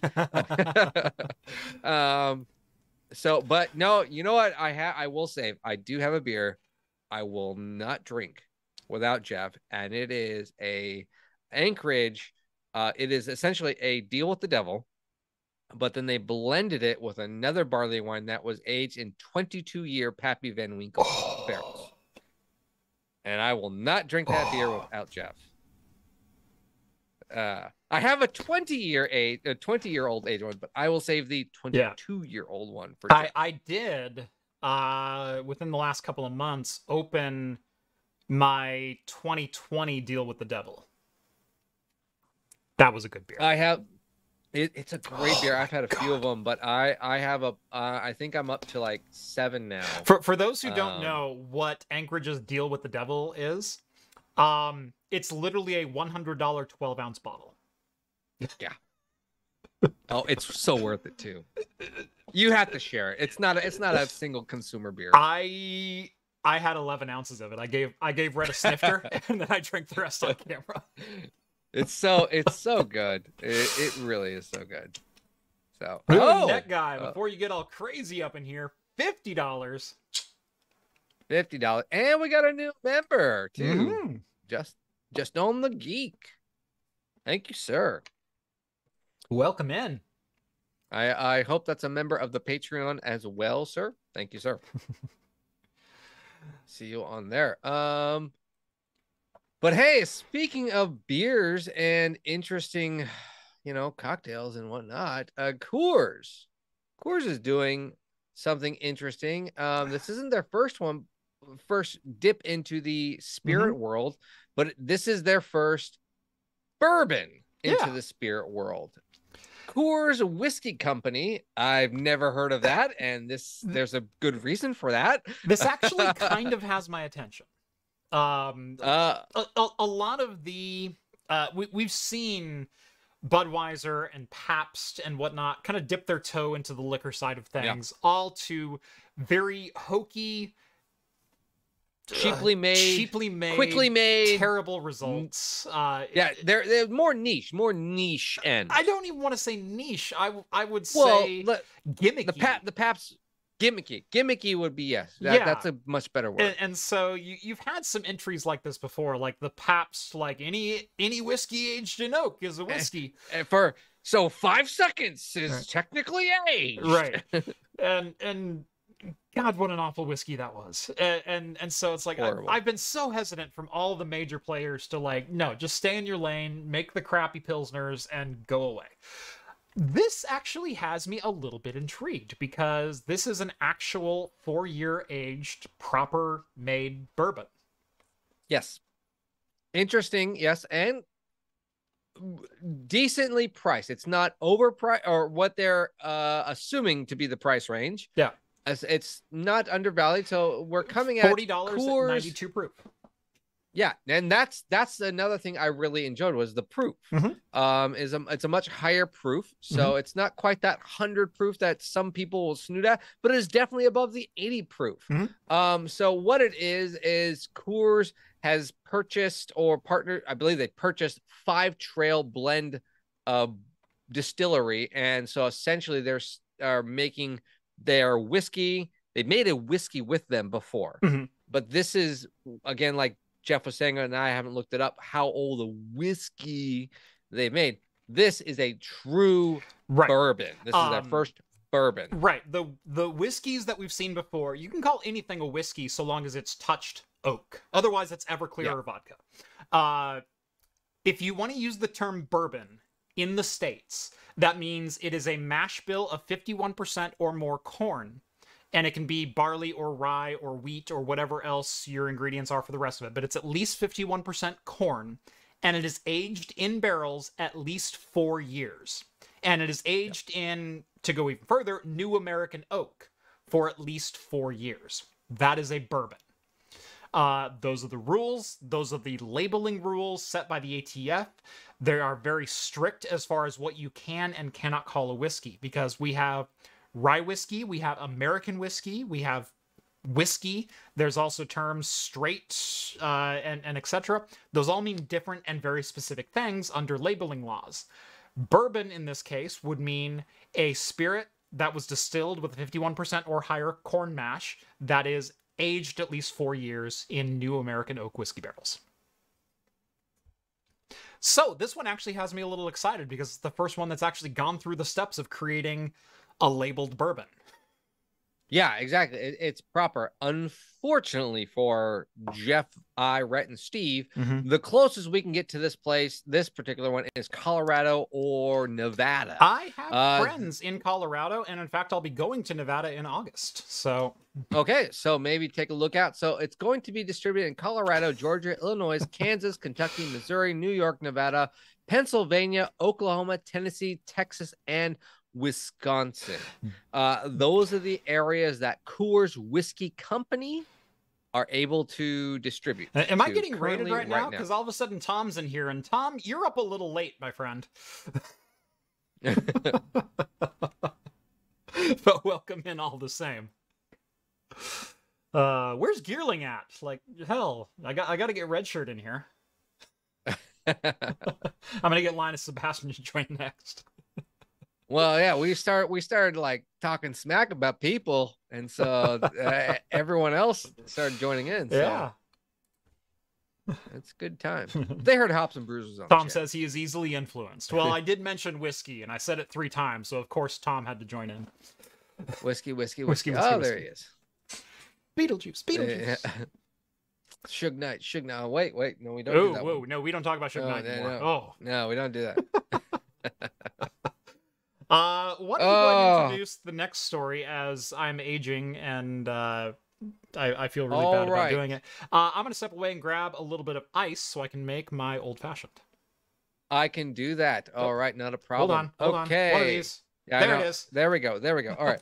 By the way, I have to say this this beer is uh, uh it, it, it- it's fantastic. Again, I'm on a beer diet. I'm on a very low calorie diet, so uh, I, I might be having a good time right now. I'm not I'm not gone, but I'm having a good time. Uh, I got a breathalyzer right here. Anyways, Adult Swim. I don't know how many of you our age. I know Jeff, myself, Rhett, Steve. We probably grew up on Adult Swim, Aqua Teen Hunger Force. We got uh so many other other ones. Um, early uh, Adult Swim was Family Guy, um, which really brought Family Guy back to life. So Adult Swim is going to be fighting, uh, not fighting, but trying to combat some more of the uh, other streaming services that are coming out by coming out a little bit earlier for everyone. And I am a fan of this, honestly, because this just gives more time for the shows I want to watch. Uh, already, if you haven't known, even to today's standard, uh, one of the most influential Adult Swim shows, Aqua Teen Hunger Force, again, fantastic show. I love it. I think that literally saved Teen Hunger Force or our Adult Swim. Yeah. Still counts for four percent of the watch uh the the shows watched and that show hasn't produced anything i think for four or five years Oh, it hasn't produced a new it's episode been more than that. something like that yeah it's Yeah. like 18 something like that Yeah. so the fact that there are a lot of adult swim shows that are still futurama it the futurama basically owes its life to adult swim because Family Guy as helped well, because uh, Family Guy, when it was canceled after its third season, remember it was canceled and went away for like six years, and then Yeah. was was rebooted. Uh, but it stayed alive because of Adult Swim. So Robot Adult Chicken. Swim and Yes, Robot Chicken. Thank you, thank man you, of sir. culture. There it is. Ju- yeah, Justin Geek. Uh, you are correct, sir. Robot Chicken is an amazing show. Um, yes, again, so there are plenty of amazing content, and honestly, I think this is coming back from they're trying to combat again the Warner Brothers Discovery, the Paramount Mhm. um almost almost comedy central south park. So they're trying to get into that lower time tiered aspect. That's my personal opinion because they're coming out with newer shows for the lower tiered um time slots. Yep. and i think they're trying to com- combat and get that late 20s early 30s beyond demographic which is a, a, larger demographic for for most of these shows uh you know the the young adult i should say the young adult uh streams uh shows uh, Sealab 2021 bit, uh how about a little space great, ghost coast great, to coast uh, venture brothers uh yeah venture brothers space ghost coast to coast was amazing yep. love that i used so I remember being like 12 or 13 and I had a soundtrack or all of the songs that Space Ghost Coast to Coast parodied as a CD.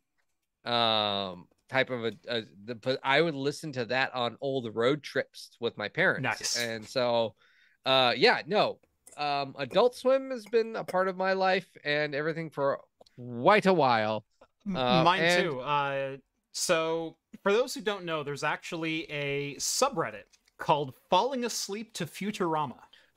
That's what I was thinking of. Yes, sir. I was, or not even that, but uh, I think it's, it's, it's just Adult Swim. But yes, no, Futurama. there's one specifically for Futurama, and okay. my wife and I, for probably six or seven years, every single night, we would turn Futurama on until we fell asleep. Uh, because that would, oh yeah, Adult Swim would be playing a two-hour block of it, and that's what we fell asleep to.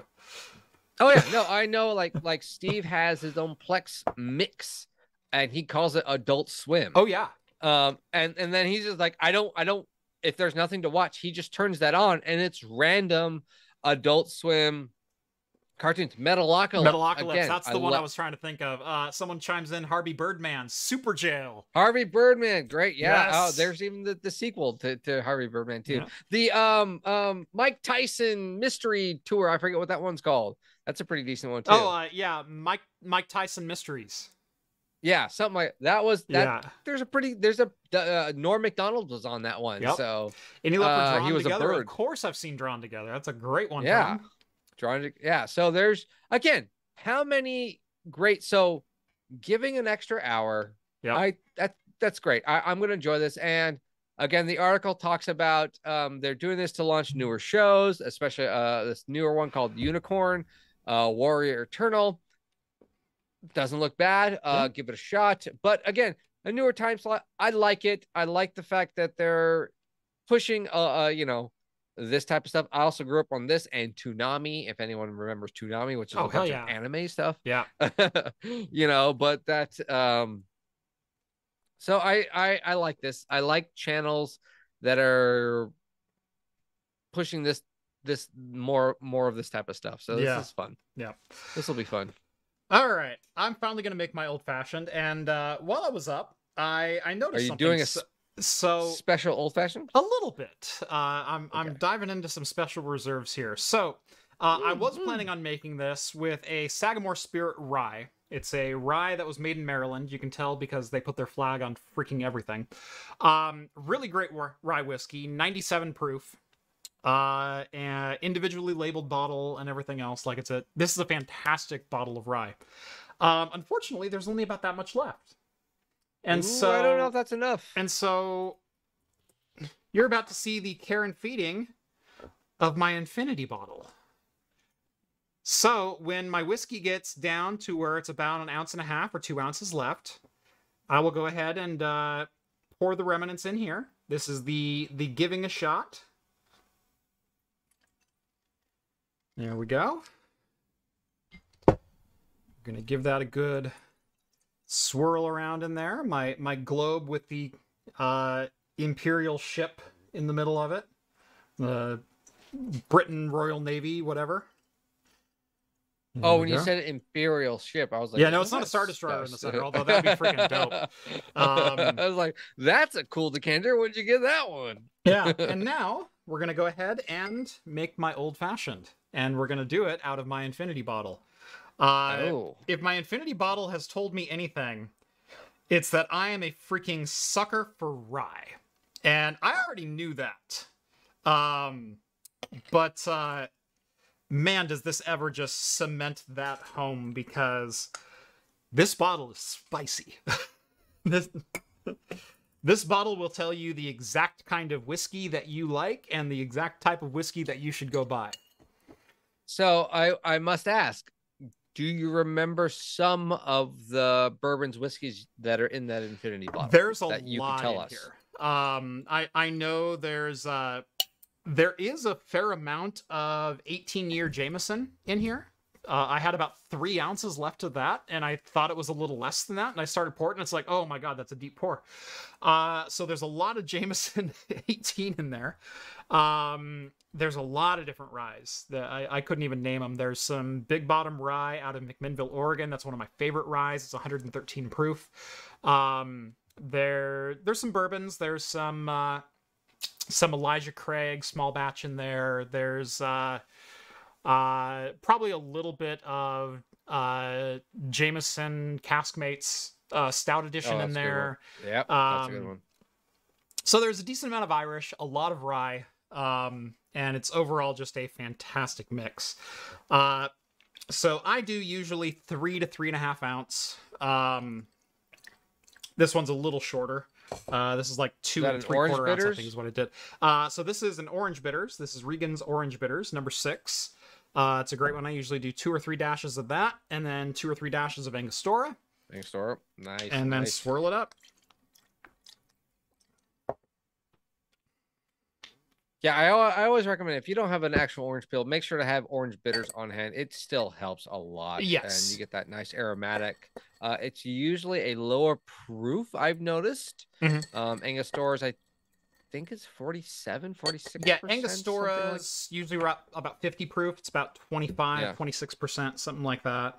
I think it's high. Or no, sorry, uh, 88%. Yeah, or 88 so I, I thought it this was, is uh, 44% uh, 40. alcohol. Yeah, I thought it was four. and, Uh, but usually I see orange is around the, the, at the 40. 45.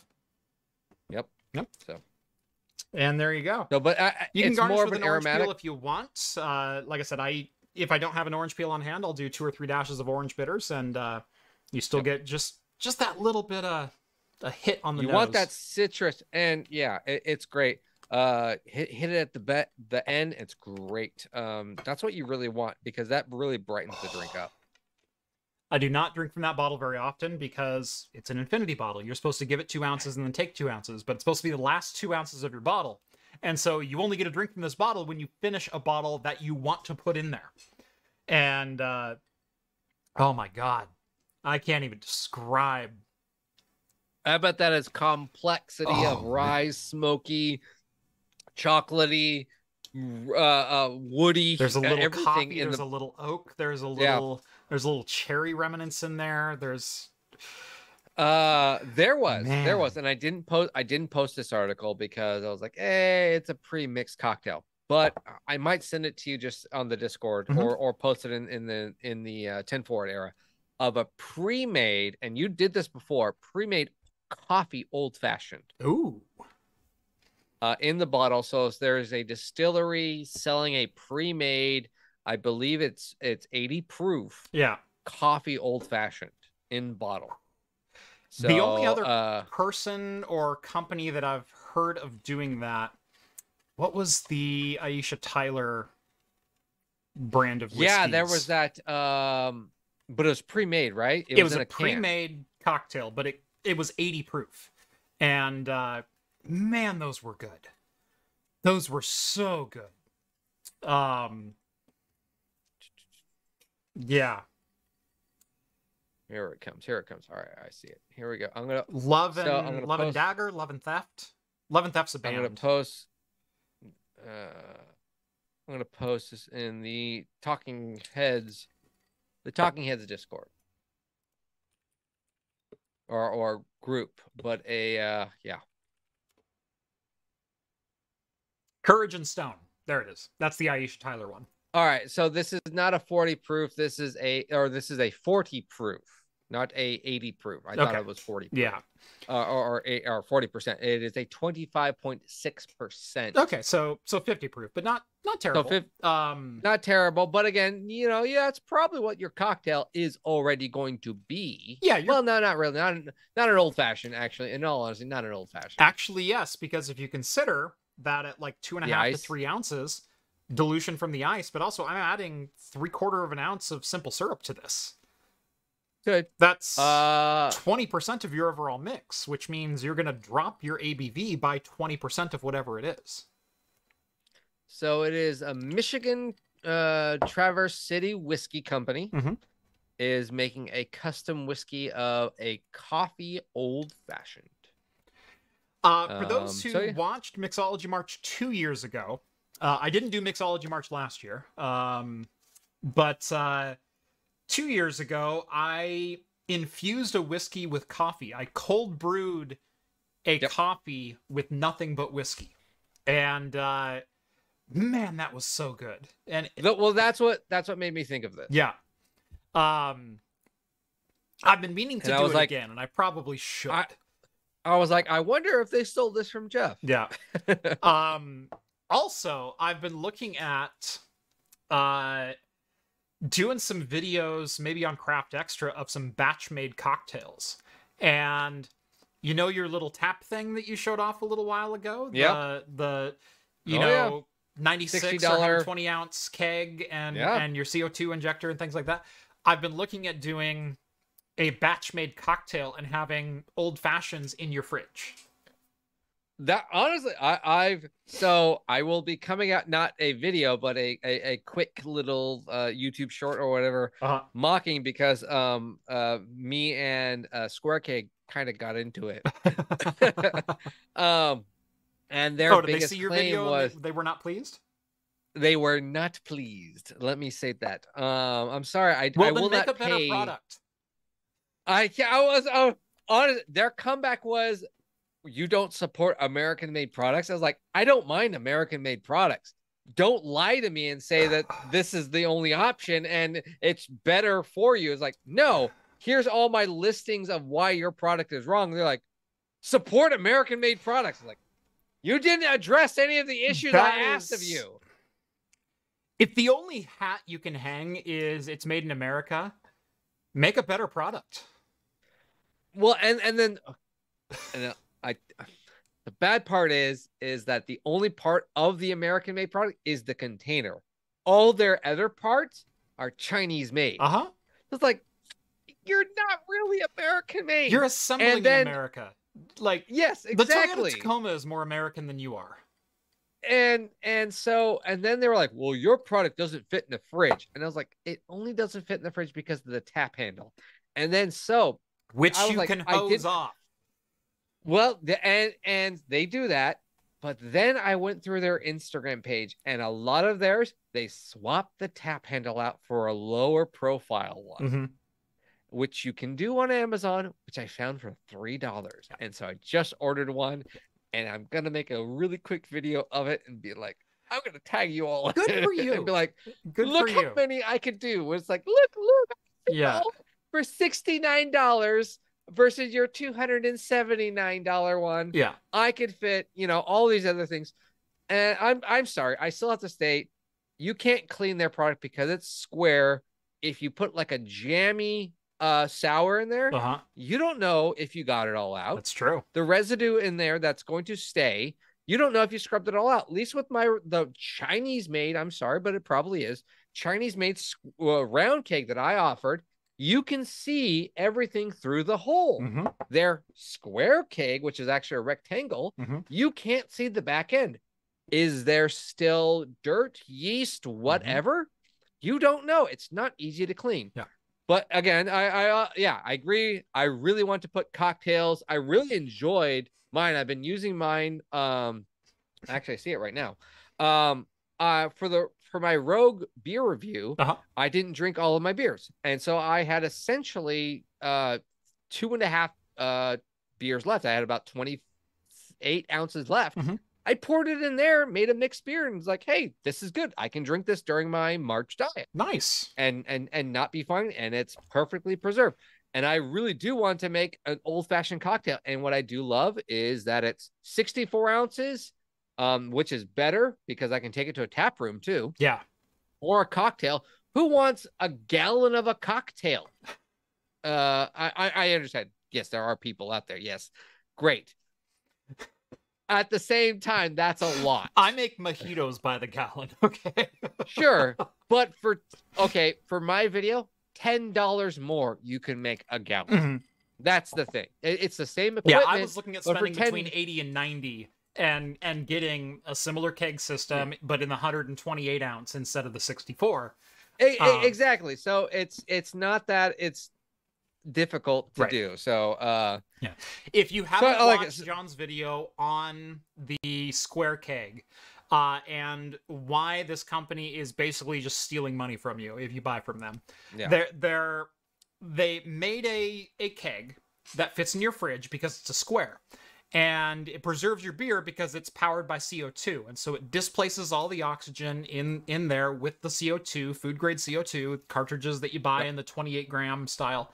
Um, and uh, and then that also pressurizes the vessel so you can use it like a tap handle and you can pour your beer out. Um, Yep.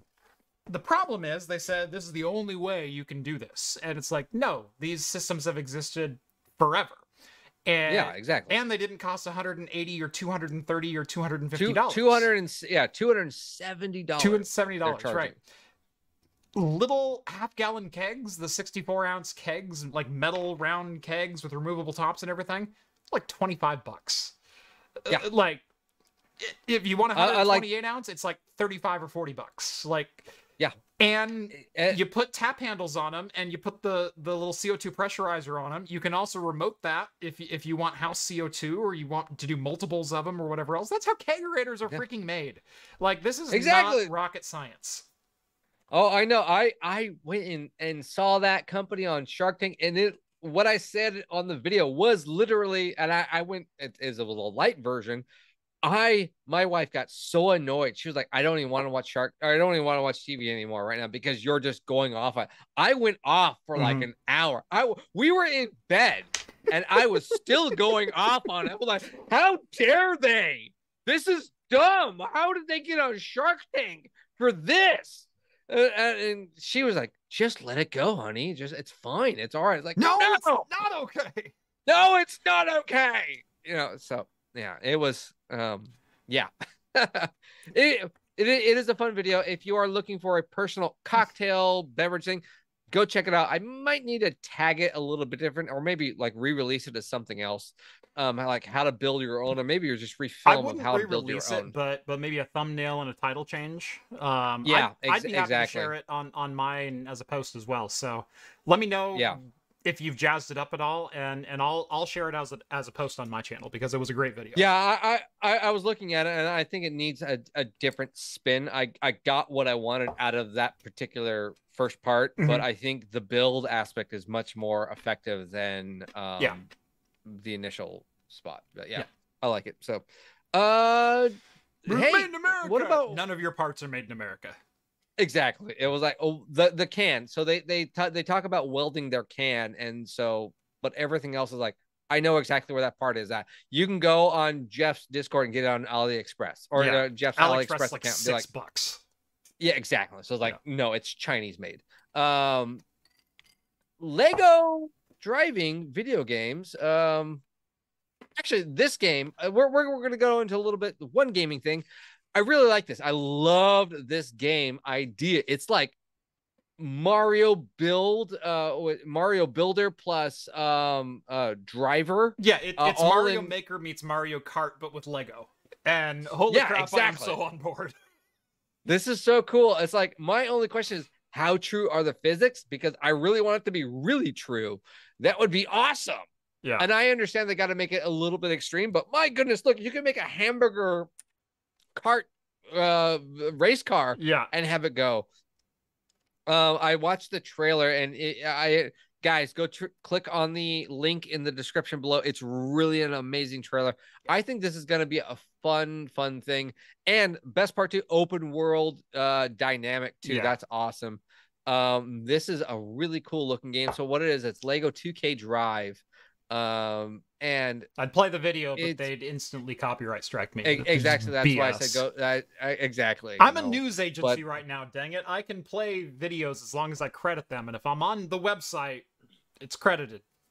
So it's, it's the you. same people that do like the NBA sports, the WWE. It, it's it's it looks visually looks really good. I Mhm. mean, the maps look great, uh, which is not a map; it's an open world area. It's an open build area. Um, uh, I believe it talked. What was it? A hundred thousand different pieces you can um Yeah. build from. Anyone Uh, has ever uh, played one of the Lego Maker games or even the Lego Engineer application where you have access to like Lego's entire back catalog of pieces? Those are all in here plus more to build Yeah. cars that you can go drive. It's like Spore but with Legos but without the the terrible gameplay mechanics. Yeah, and you can go up to six players per race. So again, it's like Mario Kart. You got Lego Build. You got Mhm. Mario Build. Uh, it, it is so much. It's coming out May nineteenth. I think this is going to be a super fun game. Yep. Um, I hope the engine and the concept of this actually is developed more into something like I would love to see something like this. And um, what was that soccer, um, uh, race car game? Rocket League? or not race Rocket League. Yeah. How, how awesome would be like this in Rocket League, but your Oh, cars yeah. start breaking. Yeah. You know, so, uh, uh, something like a Lego uh sports uh race car sports or something like that. That would be so cool. Uh I'm, I'm really this looks super cool. My son right now uh is really into the Mario build and something like this. I think and he loves Mario Kart. So this yeah. I'm looking forward to. So right now it's coming out for PC, Nintendo Switch, PS4, Xbox One. We're looking and PS5. Uh, you're looking at that typical sixty dollar range. Yep. Really cool Uh, stuff. There's also an awesome edition and an awesome rivals edition. Those will run $100 and 120 dollars respectively. No idea what the upgrades are or DLC components are. Uh, comes out May 16th on all platforms. I'm assuming it will be available on Steam. Um, but uh, yeah, uh, this for me is a day one purchase. I, I haven't seen the game yet. I guarantee as soon as I see like real world gameplay, I'll be all in. oh yeah, Lego uh, just the trailer yes. alone looks really good. Wreckfest is one of my favorite games of all time, and it's developed by Bugbear, which was the original developer for Flatout, which is again one of my favorite games of all time. Um, I I love the destruction derby, destructible environments, destructible vehicles, uh, type of racing, uh, and I I like games that do go a little bit towards absurdity when it comes to physics. Like like real world physics and if they crashed this hard this would happen but i can still drive afterwards. Um i like that. I i like the uh gosh what is the ah no you, your uh, your burnout series of games i i love the crash simulators and uh Oh yeah, yeah, yeah. um, i- If anyone has ever seen, uh, what is the? There's a game on Steam right now, um, and it's been there forever. Uh, mm. Hold on, let me look it up. I have it. But I mean, like, yeah, like you were saying, Crash Simulator, but Legos would be amazing of this. And I'm I, I, another thing I, love is this kind of like Mario Kart esque, but hitting into each other. I hope it's kind of like a wreckage to where, yeah, you have a limitation. I, Yeah, I don't know. The idea of this is is really cool. I hope they play with it. I hope it gets better. It's a fun. A lot of the Lego Builder games are just mindless fun, and that's the thing. Games don't have to be complicated. right. There, I mean, a- a- again, there's like that whole meme. Games were meant to. There's an easy mode because games are meant to be fun. Yeah, you if you want to do it challenging, fine, go do challenging. But games are just meant to be fun. Have, be, have fun with it. Yeah. You know, if you can have fun with it, have fun with it. Oh, what is that game called? Ah. Um there's a game on Steam that is like the seventh or eighth generation iteration of a game that was released as like a free tech demo that someone created. And it was a game called Stairfall. And it was a game that came out in like 1999 or 2000, and you can download it for free. And what it was, was you pushed a crash dummy down a flight of stairs and tried to get the most damage on this crash dummy based on how you pushed it. And so oh every, yeah, yeah, yeah. every limb and ligament and impact and, and velocity of impact and angle of impact made a difference on how injured your dummy was at the end of the bottom of the flight of stairs. And then they went on and they made a couple different iterations of that, but then it became a full-fledged like like indie style That game sounds fun. Yeah. and and it's available for ipad and and a couple other platforms but it's the same type of game where you have crash test dummy yeah it's stair dismount Stair oh, dismount. dismount. There it is. Dismount simulator. I'm trying to think of what the game name is on Steam. Uh, dismount. Turbo dismount. There we go. Turbo dismount. Uh, if if you like that that absurdist crash test dummy, knock a crash test dummy into traffic by pushing him in front of a bus and see what happens. Uh, turbo dismount. It's a hell of a lot of fun. It's essentially Buster, but a video game Right. for MythBusters. Yeah, no, it, it's it's Buster from MythBusters if it were in a video game, and it's amazing. Yeah. Uh, you and you can tweak a whole bunch of different things. There's a whole bunch of different dummies with different properties, but the original was literally called Stair Dismount, and it was a free downloadable game that was made as like a tech demo of like, hey, look at our ragdoll physics. Ha ha ha. And then it turned out it's a lot of fun to push a crash dummy down a flight of stairs. So, uh, we got just a couple minutes. Do you want to do Trek or chat? I don't know if we can dive into Trek. Because it's so good. Oh my god. Honestly, I have to say, best Trek Ever? so far, ever, basically right. since DS9. Right. Right. I'm right there with you. Um I mean, I mean, the season is is you could have gone from Nemesis to this. I I called fine. I called season 3 episode 2 the best episode of Star Trek that I've seen in 20 years. Um and and I I stand by that. However, three, four, five, and 6 were even better. Oh my god! Yeah. Spoiler alert! Spoiler by the way, we might I will talk. try to be as entirely yeah, spoiler we, free as possible. we will. We will not. Yes, no, we will just do fan based Yeah. enjoyment. Um, I, I might. Oh my god! I might mention a couple broad points, but I'm not going to dive into any specific details. Um, no, I mean we're on. We're on. We're in in the season, but still, we will not do that. But my god, this is this is. Oh yeah, this is. you know. I, I I don't use this term lightly. This is a love letter to Star Trek. Oh, it, it, it, it so is. It is so is. I mean, and okay, I hey, enjoyed like no spoilers in chat either. I've got eyes on you. yeah. There we go. Um, I enjoyed season one, season two.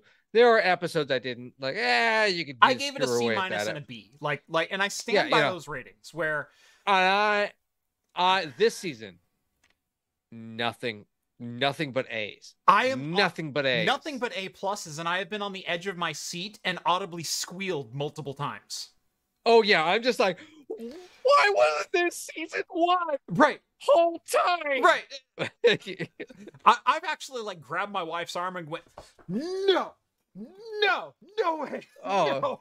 It's a, it's it's it's it's been great and and honestly like when I saw the trailers I'm like oh they're bringing X back and this Oh, person why are back they Like, doing no it? It's but just they- fan service. it's just but then the way they twisted it, like oh they did it perfect they literally did it perfect What what I will tell you is, without any spoilers, um, I hate vehemently when TV shows get to a point where the characters are simply a vehicle for a story that the writer wanted to tell and they're shells of themselves where the, the characters themselves have no identity. And i think the most the place i usually go to point this out is seth macfarlane cartoons. You, you go to american dad you go to uh, family guy and whatnot. And the first two three four seasons are excellent television because you're putting these characters into absurd situations but the but it's all very organic and as far as how the situations happen and what the characters reaction to those situations are. The characters develop through these situations and and they develop their own language and mannerisms and so on and so forth. And they really do become their own living beings.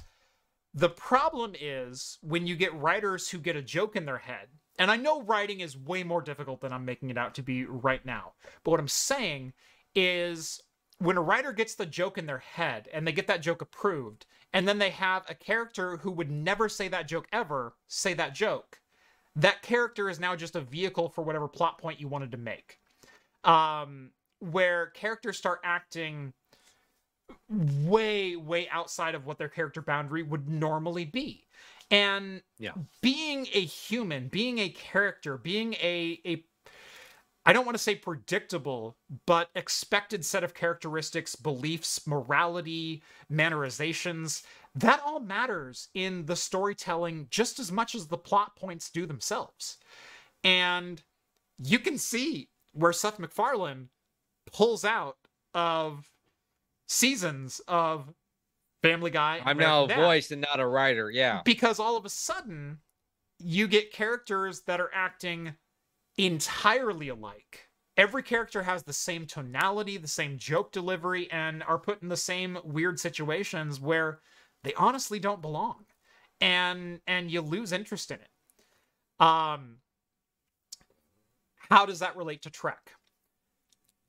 I kind of expected that out of season three. I expected them to be like, well, let's make it a TNG reunion and we'll just bring these characters back. And yeah, 20 years have passed, but it'll be just like old times. Like, you know, Worf is still like kinda- this badass warrior and, and blah, blah, blah. Kind of how it the the one episode with Riker where they're like, "Hey, let's cook some pizza and and shield up," and Yeah, Belay it, it was it burnt tomato. Yeah Uh, exactly, and it was like okay, that. Like it was a, it was a little endearing because of where he was at in his life. But what I will say for season three, particularly talking about season three, is I was so afraid it was just going to be hundred percent fan service and zero percent actual character acting. There was going to be they they the are best. there as vessels of the story, not necessarily to tell a story that the character is experiencing. And and that is a fine line. And it is a pretty deep critique of of storytelling as a whole. But what I'll say is every character has their own desires and ambitions and morality and and and the way they view the world and even even some of the minor characters and even some of the fringe characters that were just introduced uh there's captain shaw who I was gonna say honestly, best best new character, i love best love best- shaw Oh best my new God. character. I could I could probably even take a whole season of Shaw and and um Seven of Nine. Like like just I- I I, might even like that. i want to I, start I probably Titan. enjoy it. I, I want to see what Yeah. happens when when the Titan goes back to regulatory service and it's Shaw and Seven exploring you the know well, i mean i mean i mean the jabs that okay so there's there's i don't think this is a spoiler so i will Right. say that but the jabs he takes at picard and especially Oh, I riker love him. it was just like oh that that's good There- and, there- there's and this one the- point where where Riker goes, "Son, do you know how many times we've saved the galaxy?" And he goes, "Well, I know how many times you saved the galaxy when it was your own damn fault. I remember the time that you left a saucer section on the on the uh, on Veridian Four. I remember the time that you uh, tore the universe in half and created a time differential with three different versions of the Enterprise that that almost blew up all of Continuum. I remember this. I remember that. I remember you know, blah, blah, blah. like why were you in that situation in the first place? Because your own bravado got you there, and and I don't respect you. And it's like, holy crap! Like, oh.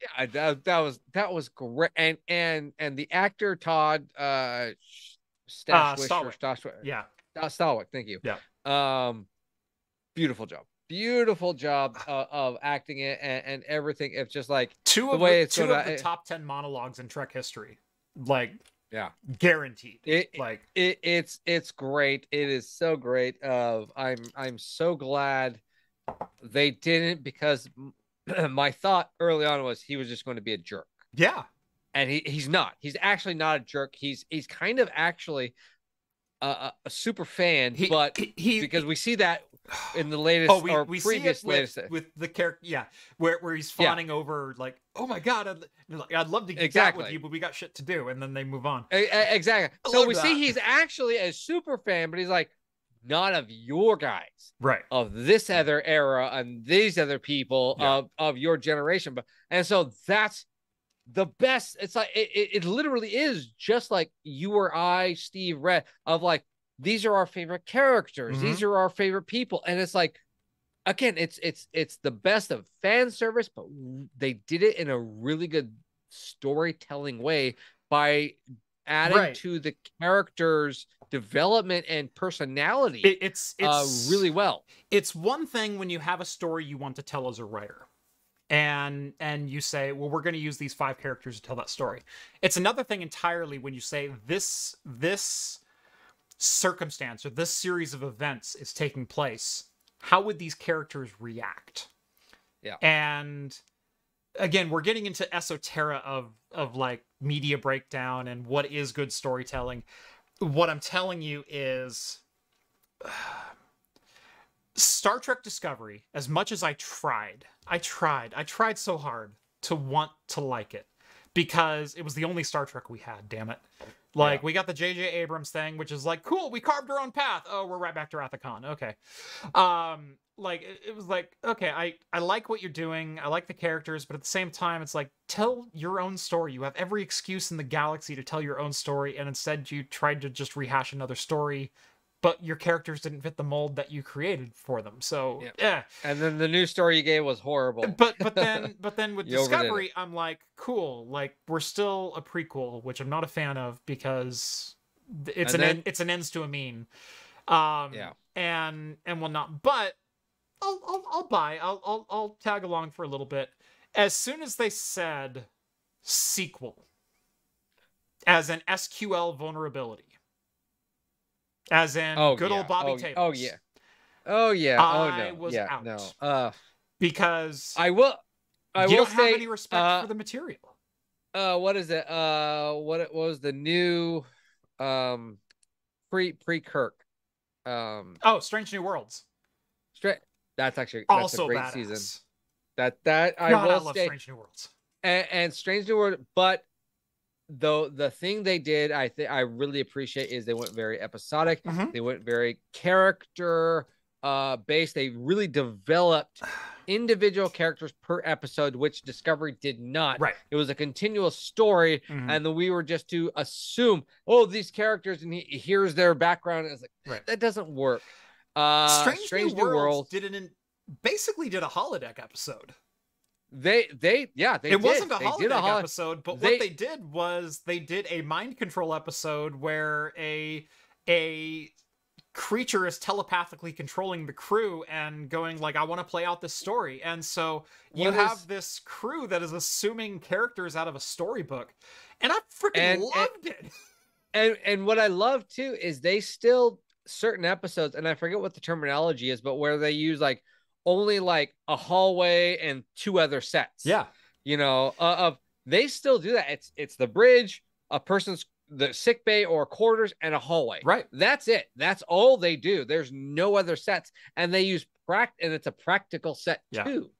Um, so with Strange New World, a, a lot of it really, really good. But back to Picard season 3 Mm-hmm. This particular season, homage to everything. It is everything's been fan service, and it's been fan service, but to tell the right story But- too. Um, yeah.